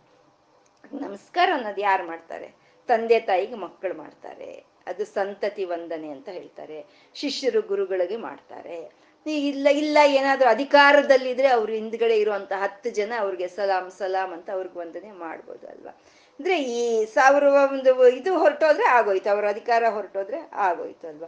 ಅಂದ್ರೆ ಈ ತಾಯಿಗೆ ಪ್ರತಿ ಒಬ್ಬರ ಕೈಯಲ್ಲೂ ವಂದನೆ ಮಾಡ್ಕೊಳ್ಳೋ ಅಂತ ಅರ್ಹತೆ ಇರುವಂತ ತಾಯಿ ವಂದ್ಯ ಅಂತ. ಕೃಷ್ಣನ ವಿರಾಟ ಸ್ವರೂಪದ ಒಂದು ದರ್ಶನ ಆದ ತಕ್ಷಣ ಅರ್ಜುನ ಹೇಳ್ತಾನಂತೆ, ನಿನ್ನ ವಿರಾಟ ವಿಗ್ರಹವನ್ನು ನೋಡಿದ ಮೇಲೆ ನಮಸ್ಕಾರ ಮಾಡ್ದಲೇ ಇರೋದಕ್ಕೆ ಯಾರಿಗಪ್ಪ ಸಾಧ್ಯ ಆಗುತ್ತೆ ಅಂತ. ಅಂದ್ರೆ ಆ ಪರತತ್ವವನ್ನ ಸಾಕ್ಷಾತ್ಕಾರ ಮಾಡ್ಕೋಬೇಕು ಅಂದ್ರೆ ನಾವು ನಮಸ್ಕಾರ ಮಾಡ್ಕೋಬೇಕು. ಸಾಕ್ಷಾತ್ಕಾರ ಆಯ್ತು ಅಂದ್ರೆ ನಮಸ್ಕಾರ ಮಾಡ್ದಲೇ ಇರೋಕ್ ನಮ್ಮ ಕೈಲಿ ಆಗಲ್ಲ. ಅದು ವಂದ್ಯ ಅಂತ ಹೇಳಿರೋಂಥದ್ದು ವಂದನೆ ವಂದನೆ ವಂದನೆ ಮಾಡ್ತಾ ಇದ್ರೆ ಸಾಕು, ನಮ್ಗೆ ಎಲ್ಲವೂ ತಾನಷ್ಟಕ್ಕೆ ತಾನೇ ಬರುತ್ತೆ. ಆದಿಶಂಕರರು, ಬಾಲ ಬಾಲ ಬಾಲಶಂಕರರಾಗಿರ್ಬೇಕಾದ್ರೆ ಒಂದು ಎಂಟು ವರ್ಷದ ಮಗು ಬ್ರಹ್ಮಚಾರಿ. ಬ್ರಹ್ಮಚಾರಿ ಆಶ್ರಮದ ಧರ್ಮ ಏನು? ಭಿಕ್ಷೆಯನ್ನ ಬೇಡೋದು. ಭಿಕ್ಷೆ ಬೇಡೋಕ್ಕೆ ಹೋಗ್ತಾರೆ. ಆ ಕಾಲಡಿಯಿಂದ ಸ್ವಲ್ಪ ದೂರ ಹೋಗ್ತಾರೆ. ಹೋದ್ರೆ ಅಲ್ಲಿ ಒಬ್ಬ ವಯೋ ವೃದ್ಧಳು ಆ ವೃದ್ಧಳ ಮನೆಯ ಮುಂದೆ ನಿಂತ್ಕೊಂಡು ಭವತಿ ಭಿಕ್ಷಾಂ ದೇಹಿ ಅಂತ ಅವರು ಭಿಕ್ಷೆಯನ್ನ ಬೇಡ್ಕೊಳ್ತಾರೆ. ಆ ಗೃಹದ ಒಳಗಿಂದ ಒಂದು ವೃದ್ಧಳು ಬರ್ತಾಳೆ. ಬಂದು, ನೋಡಿ, ಎಷ್ಟು ಮುದ್ದಾಗಿದೀಯ ಮಗು ನೀನು. ನಿನ್ಗೆ ವಂದನೇನಪ್ಪ. ಅಂತ ವಂದನೆ ಮಾಡ್ತಾ ಬಾ ತಬ್ಕೋಬೇಕು ಅನ್ನೋಗಿದೀಯ ಆದ್ರೆ ನಿನ್ನ ಕೊಡೋಕೆ ನನ್ನ ಮನೇಲಿ ಏನು ಇಲ್ವಲ್ಲಪ್ಪ ಅಂತ ಹೇಳ್ತಾ ಒಣಗೋಗಿರೋ ಒಂದು ನಲ್ಲಿಕಾಯನ್ನು ತಗೊಂಡು ಬಂದು ಬಾಲಶಂಕರರಿಗೆ ಕೊಡ್ತಾಳೆ ಆ ಅಜ್ಜಿ. ಆಗ ಬಾಲಶಂಕರರು ಅಮ್ಮನವ್ರನ್ನ ಕುರಿತು ಇಪ್ಪತ್ತೊಂದು ಶ್ಲೋಕಗಳ ಕನಕದಾರ ಸ್ತೋತ್ರವನ್ನ ಇಂದ ಸ್ತುತಿಸ್ತಾರೆ. ಅಮ್ಮನವ್ರನ್ನ ಸ್ತುತಿಸ್ತಾರೆ. ಇಪ್ಪತ್ತೊಂದು ಶ್ಲೋಕಗಳಿಂದ ಅಮ್ಮನವ್ರನ್ನ ಸ್ತುತಿಸ್ತಾರೆ. ಸ್ತುತಿಸಿದಾಗ ಆ ತಾಯಿ ಬರ್ತಾಳೆ. ಬಂದು, ಏನ್ ಬೇಕು ಹೇಳು ನಿನ್ಗೆ ಏನ್ ಐಶ್ವರ್ಯಗಳು ಬೇಕು? ಹೇಳು ನಿನ್ಗೆ. ಅಂತ ಅಂದ್ರೆ ನಂಗೆ ಯಾವ ಐಶ್ವರ್ಯಗಳು ಬೇಡ. ಒಂದೇ ಒಂದು ಐಶ್ವರ್ಯ ಬೇಕು. ನಿಂಗೆ ವಂದನೆ ಮಾಡೋ ಅಂತ ಐಶ್ವರ್ಯವನ್ನ ನನ್ಗೆ ಕೊಡು ಸಾಕು ಅಂತ ಕೇಳ್ತಾರೆ. ಕೆಲವ್ರು ಕೇಳ್ತಾರೆ, ನನ್ಗೆ ಅದು ಕೊಡು, ಇದು ಕೊಡು. ಎಲ್ಲ ಕೊಟ್ಟಾದ್ಮೇಲೆ ನಾನು ನಿಂಗೆ ನಮಸ್ಕಾರ ಮಾಡ್ತೀನಿ ಅಂತ ಹೇಳ್ತಾರೆ. ಅದು ಅದು ಮೂರ್ಖರ ಒಂದಿದು ಯಾಕೆಂದ್ರೆ ವಂದನೆ ಅನ್ನೋದು ಮಾಡಿದ್ರೆ ಎಲ್ಲ ತಾನಷ್ಟಕ್ಕೆ ಅದೇ ಬಂದ್ಬಿಡುತ್ತೆ. ಅಂದ್ರೆ ವಂದನೆ ಮಾಡಿದ್ರೆ ಸಾಕಾ? ಬಂದ್ಬಿಡುತ್ತೆ. ನಮಸ್ಕಾರ ಮಾಡಿದ್ರೆ ಸಾಕಾ? ನಮ್ಗೆಲ್ಲ ಸಿಕ್ಬಿಡುತ್ತಾ? ಅಂದ್ರೆ ನಮಸ್ಕಾರ ಮಾಡಬೇಕು ಅನ್ನೋ ಬುದ್ಧಿ ನಮ್ಗೆ ಇರಬೇಕು ಅಂದ್ರೆ ಪ್ರಣಂತುಂ ಸ್ತೋತುಂ ವಾ ಕಥಮಕ ಕೃತ ಪುಣ್ಯ ಪ್ರಭವತಿ. ಆ ಸ್ತೋತ್ರ ಮಾಡಬೇಕು, ನಮಸ್ಕಾರ ಮಾಡಬೇಕು ಅಂದ್ರೆ ಪುಣ್ಯ ಇರಬೇಕು. ಪುಣ್ಯ ಇದ್ರೆ ಮಾತ್ರನೇ. ನಾವು ಆ ಒಂದು ನಮಸ್ಕಾರವನ್ನು ಮಾಡೋದಕ್ಕೆ ಸಾಧ್ಯ ಆಗುತ್ತೆ. ಹಾಗೆ ಒಂದು ನನಗೆ ವಂದನೆ ಮಾಡೋ ಅಂತ ಒಂದು ಐಶ್ವರ್ಯವನ್ನು ಕೊಡು ತಾಯಿ ನೀನು. ಇನ್ನು ಉಳಿದಿದ್ದೆಲ್ಲ ನಿನ್ನ ಆ ಅಜ್ಜಿ ಕೊಡು ಅಂತ ಅವರು ಹೇಳ್ತಾರೆ. ಸಂಪತ್ಕರಾಣಿ ಸಕಲೇಂದ್ರಿಯ ನಂದನಾಣಿ. ಸಾಮ್ರಾಜ್ಯದಾನ ವಿಭವಾಣಿ ಸರೋರುಹಾಕ್ಷಿ ತ್ವದ್ವಂದನಾನಿ ದುರಿತ ಹರಣೋದ್ಯತಾನಿ. ಮಾಮೇವ ಮಾತರ ನಿಶಂ ಕಲಯಂತು ಮಾನ್ಯೇ. ತಾಯಿಯೇ, ನೀನು ಸಂಪತ್ತನ್ನು ಕೊಡ್ತೀಯ? ಸಂಪತ್ಕರಾಣಿ, ಸಕಲೇಂದ್ರಿಯ ನಂದನಾಣಿ, ಎಲ್ಲಾ ಇಂದ್ರಿಯಗಳಿಗೂ ಆನಂದವನ್ನು ನೀನು ಕೊಡ್ತೀಯ? ಸಾಮ್ರಾಜ್ಯದಾನಿ, ಸಾಮ್ರಾಜ್ಯಗಳನ್ನು ಕೊಡ್ತೀಯ ನೀನು? ತ್ವದ್ವಂದನಾನಿ, ನಿನ್ನ ನಮಸ್ಕಾರ ಮಾಡಿದಾಗ ದುರಿತ ಹರಣೋದ್ಯುತಾನಿ ಮಾಡಿದ ಪಾಪಗಳನ್ನು ನೀನು ತೆಗಿತೀಯ? ಆದ್ರೆ ಮಾಮೇವ ಮಾತರಂಗಿಚ್ಛಂ, ಕಲೆಯಂತು ಮಾನ್ಯೆ. ಆದ್ರೆ ತಾಯಿ, ನನ್ಗಿದ್ಯಾವುದು ಬೇಡ. ನಿನ್ಗೆ ವಂದನೆ ಮಾಡೋ ಅಂತ ಒಂದು ಐಶ್ವರ್ಯವನ್ನು ಕೊಡು ಸಾಕು ನನಗೆ ಅಂತ ಶಂಕರರು ಕೇಳ್ತಾರೆ. ಅಂದ್ರೆ ವಂದನೆ ಅನ್ನೋದು ಮಾಡಿದ್ರೆ ನಮ್ಗೆ ಸಮಸ್ತವ ಸಿಕ್ಬಿಡುತ್ತೆ ಅಷ್ಟೇ. ಹಾಗೆ ನನ್ಗೆ ನಿನ್ಗೆ ವಂದನೆ ಮಾಡೋ ಅಂತ ಒಂದು ಸೌಭಾಗ್ಯವನ್ನು ಕೊಡು, ಉಳಿದಿದ್ದು ಆ ವೃದ್ಧಳಿಗೆ ಕೊಡು ಹಾಗೆ ಅಂತ ಕೇಳಿದ್ರೆ, ಅಲ್ಲ ಕಂದ, ಆ ಆ ವೃದ್ಧಳು ದಾರಿದ್ರ್ಯವನ್ನು ಅನುಭವಿಸ್ತಾ ಇದ್ದಾಳೆ ಅಂದ್ರೆ ಸುಮ್ಮನೆ ಅನುಭವಿಸ್ತಾ ಇದ್ದಾಳ? ಏನ್ ಕೊಟ್ಟಿದ್ದಾಳೆ? ಯಾರಿಗೇನ್ ಕೊಟ್ಟಿದ್ದಾಳೆ? ಅಂತ ನಾನು ಇವಾಗ ಕೊಡ್ಬೇಕು ಅಂತಂದ್ರೆ, ಅಮ್ಮ, ನನಗ್ ಕೊಟ್ಟಿದ್ದಾಳಮ್ಮ, ನಲ್ಲಿಕಾಯಿ ಕೊಟ್ಟಿದ್ದಾಳೆ ಅಂತ ತೋರ್ಸಿದ್ರಂತೆ. ನಂಗೆ ಕೊಟ್ಟಿದ್ದಾಳೆ ನೋಡು, ನಲ್ಲಿಕಾಯಿ ಕೊಟ್ಟಿದ್ದಾಳೆ ನೋಡು. ನಂಗೆ ವಂದನೆ ಮಾಡಿದ್ಲಮ್ಮ. ಅಂದ್ರೆ ಪುಣ್ಯಾತ್ಮರಿಗೆ ಒಂದು ಮಹನೀಯರಿಗೆ ನಾವು ವಂದನೆಯನ್ನು ಮಾಡಿದ್ರೆ ನಮ್ಮಲ್ಲಿರುವಂತ ದಾರಿದ್ರ್ಯವನ್ನ ಅವ್ರು ತೆಗೆದು ಹಾಕ್ತಾರೆ ಅಂತ ವಂದ್ಯ ಯಾರಾದ್ರೂ ಸರಿ, ಯಾವ ಸಮಯದಲ್ಲಾದ್ರೂ ಸರಿ, ಆ ವಂದನೆ ಮಾಡಿಸ್ಕೊಳ್ಳೋಕೆ ಅರ್ಹತೆ ಇರುವಂತ ತಾಯಿ ವಂದ್ಯ ಅಂತ ಹೇಳಿದ್ರು. ಮತ್ತೆ ಆ ತಾಯಿಯ ಲಕ್ಷಣ ಏನು? ವಂದ್ಯ ಆದ ತಾಯಿಯ ಲಕ್ಷಣ ಅಂದ್ರೆ, ಒಂದಾರು ಜನ ವತ್ಸಲ, ಪ್ರಣತ ಜನ ಸೌಭಾಗ್ಯ ಜನನಿ, ಒಂದಾರು ಜನ ವತ್ಸಲ. ಯಾರು ನಮಸ್ಕಾರವನ್ನು ಮಾಡ್ತಾರೋ ಅವ್ರಿಗೆ ವಾತ್ಸಲ್ಯವನ್ನು ತೋರಿಸ್ತಾಳಂತೆ ಆ ತಾಯಿ. ಮ, ತಂದೆ ತಾಯಿ ಮಕ್ಕಳ ಮೇಲೆ ತೋರಿಸುವಂಥದ್ದು ವಾತ್ಸಲ್ಯ. ಒಬ್ಬ ಗುರುವು ಶಿಷ್ಯನ ಮೇಲೆ ತೋರಿಸುವಂಥದ್ದು ವಾತ್ಸಲ್ಯ. ಮತ್ತೆ ತಂದೆ ತಾಯಿ ಗುರು ತೋರಿಸುವಂತ ವಾತ್ಸಲ್ಯವನ್ನ ಈ ತಾಯಿ ತೋರಿಸ್ತಾಳಂತೆ. ನಮ್ಮ ಮೇಲೆ ಒಂದಾರು ಜನ ವತ್ಸಲ. ಅಂದ್ರೆ ನಾವು ಮಕ್ಕಳಿಗೆ ಏನ್ ಹೇಳ್ಕೊಡ್ಬೇಕು? ವಂದನೆ ಮಾಡೋದನ್ನ ಹೇಳ್ಬೇಕು. ಯಾರು ದೊಡ್ಡವ್ರು ಬಂದ್ರು ಸರಿ, ಯಾರು ವಿದ್ಯಾವಂತರು, ಯಾರು ವಯಸ್ಸಿನಲ್ಲಿ ದೊಡ್ಡವರಾಗಿರ್ಬೋದು, ಬಂದ್ರೆ ಅವ್ರಿಗೆ ನಾವು ನಮಸ್ಕಾರ ಮಾಡೋ ಅಂತದನ್ನ ನಾವು, ಸಂಸ್ಕಾರವನ್ನ ನಾವು ಅವ್ರಿಗೆ ಕೊಡ್ಬೇಕಾಗಿರೋ ಅಂತದ್ದು ನಮಸ್ಕಾರ ಮಾಡೋದ್ರಲ್ಲಿ ಒಂದು ಪದ್ಧತಿ ಅಂತ ಇರುತ್ತೆ. ಗಂಡ್ ಮಕ್ಕಳಾದ್ರೆ ಕಿವಿಯನ್ನ ಹೀಗೆ ಅಡ್ಡಾಗಿ ಇಟ್ಕೊಂಡು ಪ್ರವರವನ್ನ ಹೇಳ್ತಾ ನಮಸ್ಕಾರ ಮಾಡಬೇಕು. ಹೆಣ್ಮಕ್ಳಾದ್ರೆ ಸೆರಗನ್ನ ಪೂರ್ತಿ ಒದ್ಕೊಂಡು ಅವ್ರಿಗೆ ನಮಸ್ಕಾರ ಮಾಡಬೇಕು ಅಂತ ಒಂದು ಸಂಪ್ರದಾಯ, ಸಂಸ್ಕಾರ ಅನ್ನೋದು ನಮ್ಮಲ್ಲಿ ಇದೆ. ಯಾರೋ ಒಬ್ರು ಯತಿ, ಒಬ್ರು ಮನೆಗೆ ದೊಡ್ಡ ಯತೀಶ್ರು ಬಂದ್ರಂತೆ, ದೊಡ್ಡ ಯತೀಶ್ರು. ಬಂದ್ರೆ ಆ ಮನೆ ಯಜಮಾನ ದೊಡ್ಡ ಮಗನ್ ಕರೆದ್ನಂತೆ, ಬಾಪ, ಯತೀಶ್ರು ಬಂದಿದ್ದಾರೆ ಅಂತ. ಆ ದೊಡ್ಡ ಮಗ ಅವನಿಗೊಂದು ಎರಡು ವರ್ಷದ ಮಗ. ಆ ಮಗುವನ್ನು ಎತ್ಕೊಂಡು ಅವನ್ ಕೆಳಗೆ ಬಂದನಂತೆ. ಒಂದು ತ್ರೀ ಫೋರ್ತ್ ಹಾಕೊಂಡು ಒಂದು ಟೀ ಶರ್ಟ್ ಹಾಕೊಂಡು ಆ ಮಗುನ ಎತ್ಕೊಂಡು ಬಂದಂತೆ ನೋಡಪ್ಪ, ಯೋಗೀಶ್ರು ಬಂದಿದ್ದಾರೆ, ನೀನು ಅವ್ರಿಗೆ ವಂದನೆ ಮಾಡು ಅಂತ ಹೇಳಿದ್ರೆ ಅವ್ರನಿಗೆ ಮೇಲಿಂದ ಕೆಳಗವರೆಗೂ ಒಂದ್ ಸರಿಯಗಾದಿಗ ನೋಡ್ಬಿಟ್ಟು, ನಮಸ್ತೆ ಅಂಕಲ್ ಅಂದಂತೆ ಇದಾ ಪದ್ಧತಿ, ಒಬ್ಬ ಋಷಿ ಮುನಿಗರಿಗೆ ವಂದನೆ ಮಾಡೋ ಅಂತ ಪದ್ಧತಿ. ಇವರೇ ಅಂತ ಯೋಗೀಶ್ವರ್ಗೆ ನಮಸ್ತೆ ಅಂಕಲ್ ಅಂತ ಹೇಳಿದ್ರೆ ಇವ್ರ ಭುಜದ ಮೇಲೆ ಮಲಗಿರೋ ಅಂತ ಎರಡು ವರ್ಷದ ಮಗು ಏನ್ ಹೇಳುತ್ತೆ? ಹಾಯ್ ಬ್ರೋ ಅನ್ನುತ್ತೆ ಅಷ್ಟೇ. ಹಾಯ್ ಬ್ರೋ ಅನ್ನುತ್ತೆ ಅಷ್ಟೇನಿಲ್ಲ ಅಂದ್ರೆ ಆ ಸಂಸ್ಕಾರವನ್ನ ನಾವು ಹೇಳ್ಕೊಡ್ಬೇಕು. ಮಕ್ಕಳಿಗೆ ವಂದನೆ ಮಾಡೋದು ಹೇಳ್ಕೊಡ್ಬೇಕು. ಯಾವ ರೀತಿ ವಂದನೆ ಮಾಡೋದು ಹೇಳ್ಕೊಡ್ಬೇಕು. ಅದರಿಂದ ಒಂದಾರು ಜನ ವತ್ಸಲ. ಆ ತಾಯಿ ವಾತ್ಸಲ್ಯವನ್ನು ತೋರಿಸ್ತಾಳೆ. ನೀನು ಆ ತಾಯಿಗೆ ನಮಸ್ಕಾರ ಮಾಡ್ಬೇಕಾಗಿಲ್ಲ. ಯಾರಿಗೆ ನೀನು ನಮಸ್ಕಾರ ಮಾಡಿದ್ರು ಅದು ಆ ತಾಯಿ ತಂಗೆ ಮಾಡ್ದಂಗೆ ಸ್ವೀಕಾರ ಮಾಡ್ತಾಳೆ. ಸರ್ವದೇವ ನಮಸ್ಕಾರಂ ಕೇಶವಂ ಪ್ರತಿಗಚ್ಚತಿ. ಯಾವ ದೇವ್ರಿಗೆ ಮಾಡಿದ್ರು ಅದು ಕೇಶವನ್ಗೆ ಸೇರುತ್ತೆ. ಯಾರಿಗ್ ಮಾಡಿದ್ರು ಆ ಲಲಿತೆಗೆ ಸೇರುತ್ತೆ ಅಂತ ಒಂದಾರು ಜನ ವತ್ಸಲ ಅಂತ. ಇದು ಮಾರ್ಕಂಡೇಯ ಮಹರ್ಷಿಗಳು ಅವರು ಹುಟ್ಟಿದಾಗ ಅವ್ರ ಜಾತಕದಲ್ಲಿ ಹದಿನಾರೇ ವರ್ಷ ಇರುತ್ತೆ ಆಯುಷ್ ಅವ್ರಿಗೆ ಹದಿನಾರೇ ವರ್ಷ ಇರುತ್ತೆ. ಏನ್ ಮಾಡೋ ಹೋಗಿದ್ದಾರೆ ಬ್ರಹ್ಮ ಬರ್ದಿರೋ ಅಂತ ಬರಹವನ್ನ ಯಾರು ತಪ್ಸಕ್ಕಾಗುತ್ತೆ? ಅವಾಗ ಅವರು ಮಾರ್ಕಂಡೇಯರ ಒಂದು ತಂದೆ ಅವರು ಏನ್ ಮಾಡ್ತಾರೆ? ಅವ್ರಿಗೆ ಎಲ್ಲಾರು ಬಂದವ್ರಿಗೆಲ್ಲ ವಂದನೆ ಮಾಡೋದನ್ನ ಅಭ್ಯಾಸ ಮಾಡಿಸ್ತಾರೆ. ಬಂದ ಪ್ರತಿ ಒಬ್ರಿಗೂ ವಂದನೆ ಮಾಡೋದನ್ನ ಅಭ್ಯಾಸ ಮಾಡಿಸ್ತಾರೆ. ಆ ಮಗು ಹಾಗೆ ವಂದನೆ ಮಾಡ್ತಾ ಇರುತ್ತೆ. ಯಾರು ಬಂದ್ರು ಆಶ್ರಮಕ್ಕೆ ಒಂದು ಪ್ರವರವನ್ನು ಹೇಳ್ಕೊಂಡು ಅಭ್ಯಾಸ. ಯಾರಾದ್ರೂ ಸರಿ ಪ್ರವರ ಹೇಳ್ಕೊಂಡು ನಮಸ್ಕಾರ ಮಾಡಿದ್ರೆ ಆ ನಮಸ್ಕಾರ ಮಾಡಿಸ್ಕೊಂಡಿರೋರು ಅವರು ದೀರ್ಘಾಯುಷ್ಮಾನ್ ಭವ ಅಂತ ಹೇಳ್ಬೇಕು. ಅದೇ ಹೆಣ್ಮಕ್ಳು ನಮಸ್ಕಾರ ಮಾಡಿದ್ರೆ ದೀರ್ಘ ಸುಮಂಗಳಿ ಭವ ಅಂತ ಹೇಳ್ಬೇಕು. ಅದೇನು ಆ ಮಾರ್ಕಂಡೆಯ ಮಗುವಿನ ಒಂದು ಅದೇನು ಗ್ರಹಚಾರವೋ ಯಾರು ಬಂದ್ರು ದೀರ್ಘಾಯುಷ್ಮಾನ್ ಭವ ಅಂತ ಹೇಳಲೇ ಇಲ್ವಂತೆ. ಪ್ರತಿ ಜ್ಞಾನವಾನ್ ಭವ ಜ್ಞಾನವಾನ್ ಭವ ಅಂತ ಹೇಳಿದ್ರೆ ಹೊರ್ತು ದೀರ್ಘಾಯುಷ್ಮಾನ್ ಭವ ಅಂತ ಒಬ್ರು ಹೇಳಲೇ ಇಲ್ವಂತೆ. ಆದ್ರೂ ಅದೇನು ಬಿಡ್ಲಿಲ್ಲ ಮಗು, ಹಾಗೆ ವಂದನೆ ಮಾಡೋದು ಮಾಡ್ತಾನೆ ಇತ್ತಂತೆ. ಹಾಗಿರ್ಬೇಕಾದ್ರೆ ಒಂದು ದಿನ ಸಪ್ತಋಷಿಗಳು ಬಂದ್ರಂತೆ. ಯಾಕೆ ಬಂದ್ರು ಸಪ್ತಋಷಿಗಳು ಅಂದ್ರೆ ಎಲ್ಲಾರ್ಗು ಒಂದನೇ ಮಾಡ್ತಾ ಇತ್ತಲ್ಲ ಈ ಮಗು? ಆ ಫಲವಾಗಿ ಸಪ್ತಋಷಿಗಳು ಆಶ್ರಮಕ್ಕೆ ಬಂದ್ರು. ಆ ಬಂದಂತ ಸಪ್ತಋಷಿಗರಿಗೆ ವಂದನೆ ಮಾಡಿದ್ರೆ ಈ ಮಾರ್ಕಂಡೇಯ ಮಗು ಎಲ್ಲರೂ ಏಕಕಂಠದಿಂದ ದೀರ್ಘಾಯುಷ್ಮಾನ್ ಭವ ಅಂತ ಹೇಳಿದ್ರು. ಎಲ್ಲರೂ ಏಕಕಂಠದಿಂದ. ಅವಾಗ ನಾರದರು ಅಲ್ಲೇ ಇದ್ರು, ಅವ್ರು ನಕ್ಕದ್ರಂತೆ. ಅವ್ರು ನಕ್ಕಿದ್ರೆ ಏನೋ ಕಾದಿದೆ ಅಂತಾನೆ ಅರ್ಥ. ಯಾಕೆ ಯಾಕೆ ನಗ್ತಾ ಇದ್ದೀರಾ ಅಂತಂದ್ರೆ ಇವಾಗ ಋಷಿ, ಋಷಿಗಳ ಒಂದು ಮಾತು ಇವಾಗ ತಪ್ಪಾಗ್ತಾ ಇದೆ. ಅದು ಋಷಿಗಳ ಮಾತು ತಪ್ಪಾಗ್ತಾ ಇದೆ. ಯಾಕೆಂದ್ರೆ ಆ ಮಗುಗಿರೋದೇ ಹದಿನಾರು ವರ್ಷ ಅಂತ ಹೇಳಿದ್ರಂತೆ. ಸರಿ ಸಪ್ತ ಋಷಿಗಳೆಲ್ಲ ಬ್ರಹ್ಮನ ಹತ್ರ ಹೋದ್ರಂತೆ. ಹೋಗ್ಬಿಟ್ಟು ಇವಾಗ ನಿನ್ನ ಮಾತು ತಪ್ಪು ಹೋಗ್ತಾ ಇದೆ. ನಿಮ್, ನಿಮ್ಮ ಮಾತು ಅಸತ್ಯ ಆಗ್ತಾ ಇದೆ. ಹೀಗೀಗ ನಡೀತು ಹೀಗೀಗ ನಡೀತು. ನಿಮ್ಮ ಮಾತು ಇವಾಗ ಅಸತ್ಯ ಆಗ್ತಾ ಇದೆ ಅಂತ ಬ್ರಹ್ಮದೇವ್ರಿಗೆ ಸಪ್ತಋಷಿಗಳು ಹೇಳಿದ್ರಂತೆ. ಇದು ಗ್ರಾಚಾರ, ಒಳ್ಳೇದ್ ಬಂತಲ್ಲ. ವಂದನೆ ಮಾರ್ಕಂಡೆ ಮಾರ್ಕಂಡೇಯ್ನ. ಆಶೀರ್ವಾದ ಮಾಡಿದ್ದು ನೀವು ದೀರ್ಘಾಯುಷ್ಮಾನ್ ಭವ ಅಂತ.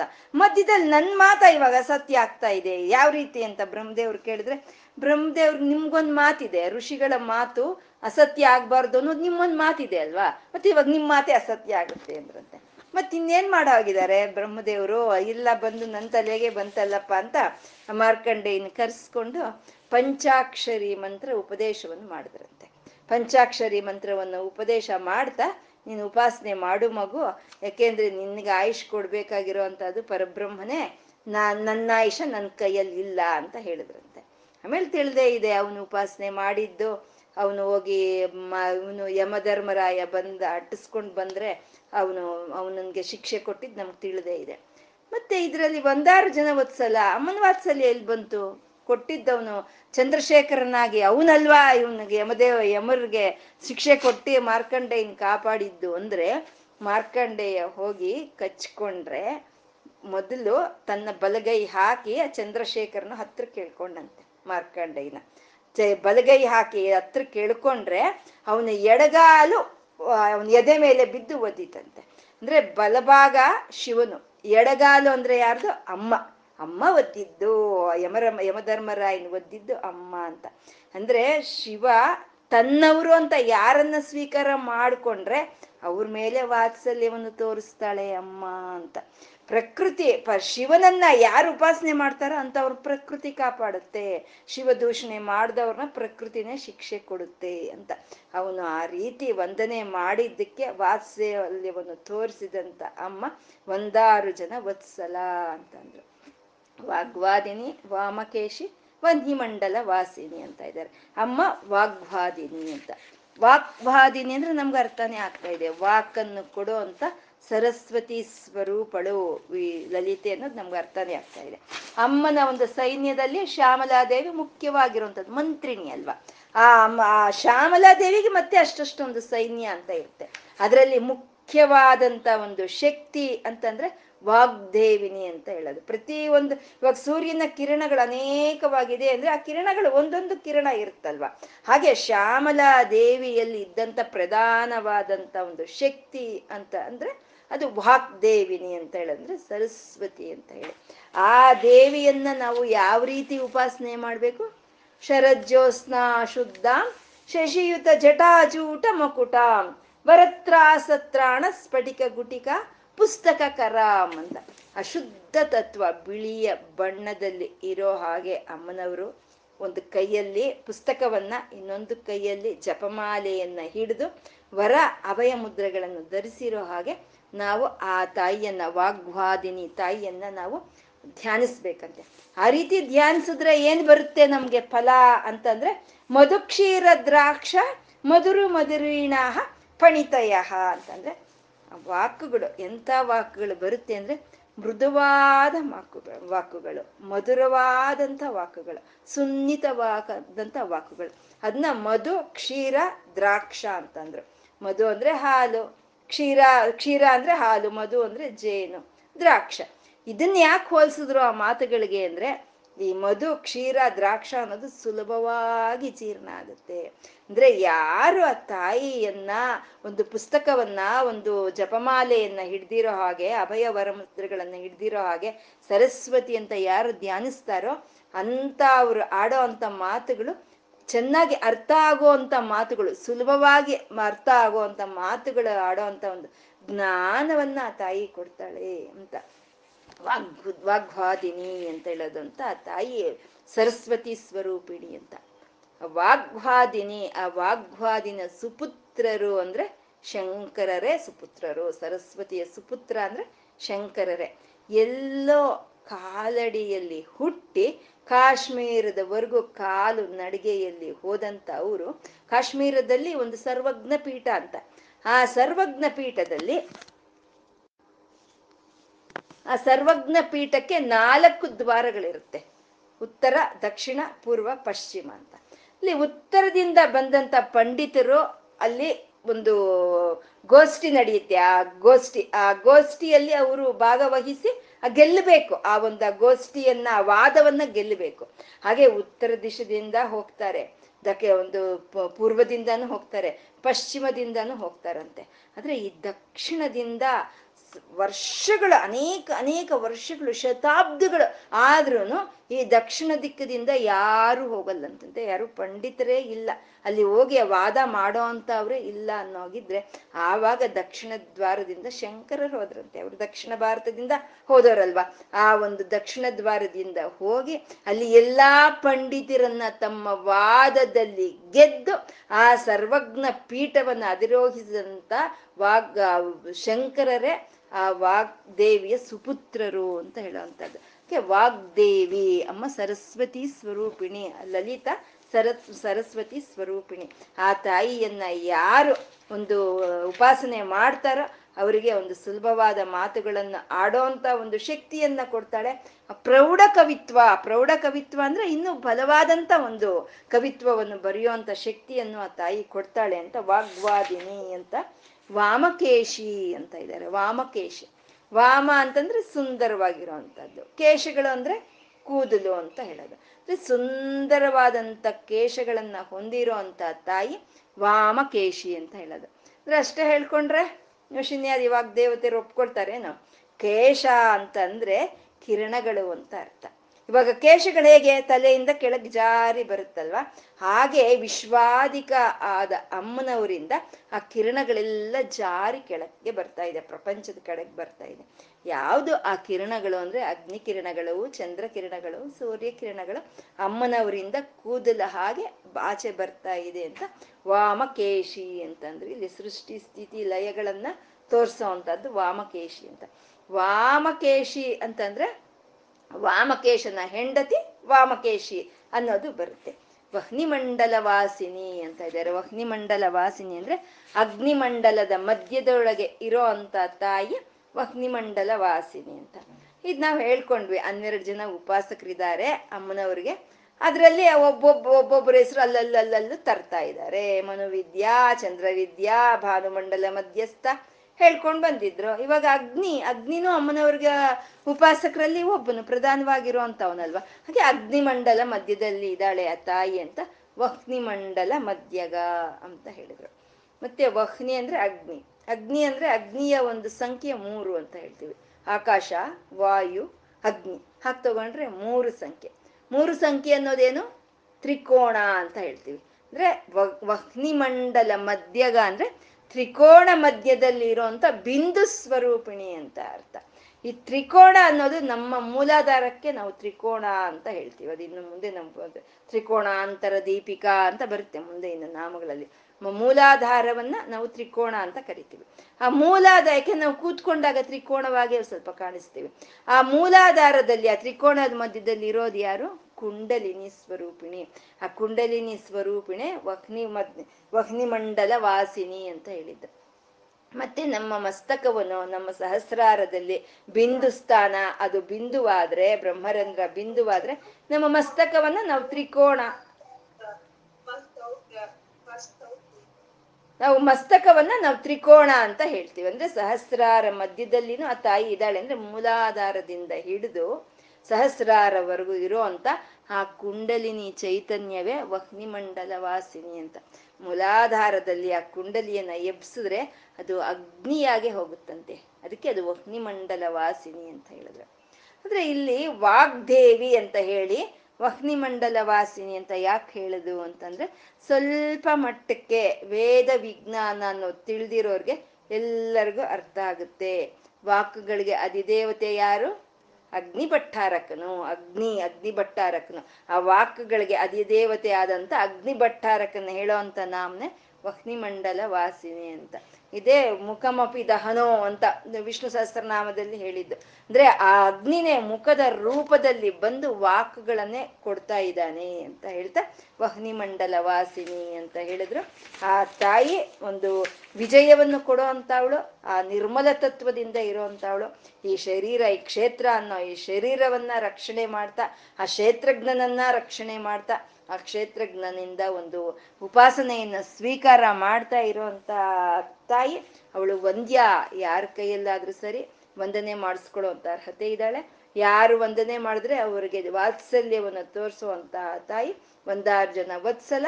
ಅವಳನ್ನು ಸ್ತುತಿಸ್ಬೇಕು ಅಂದ್ರೆ ಆ ವಾಗ್ದೇವಿಯ ಅನುಗ್ರಹ ನಮ್ಗೆ ಇರಬೇಕು. ಆ ಸರಸ್ವತಿಯ ಅನುಗ್ರಹ ಇರಬೇಕು. ಅವಳೆ ಭಾಗೇಶ್ವರಿ ವಾಮಕೇಶಿ ಅಂತ ಹೇಳ್ತಾ ವಹ್ನಿಮಂಡಲ ವಾಸಿನಿ. ಈ ಉಪಾಸನೆ ಹೇಗೆ ಮಾಡಬೇಕು ನಾವು? ಆ ಕುಂಡಲಿಯನ್ನ ಜಾಗೃತಗೊಳಿಸಿ ಬಾಳ್ಬೇಕು ಅಂತಾನೆ ವಹ್ನಿಮಂಡಲ ವಾಸಿನಿ ಅಂತ ಹೇಳಿದ್ರು. ಇವತ್ತು ನಾವು ಏನ್ ಹೇಳ್ಕೊಂಡಿದೀವೋ ಅದನ್ನ ಶಿವಶಕ್ತಿಯರಿಗೆ ಒಂದು ನಮಸ್ಕಾರದೊಂದಿಗೆ ಅರ್ಪಣೆ ಮಾಡ್ಕೊಳ್ಳೋಣ. ಸರ್ವಂ ಶ್ರೀ ಲಲಿತಾರ್ಪಣ ಮಸ್ತು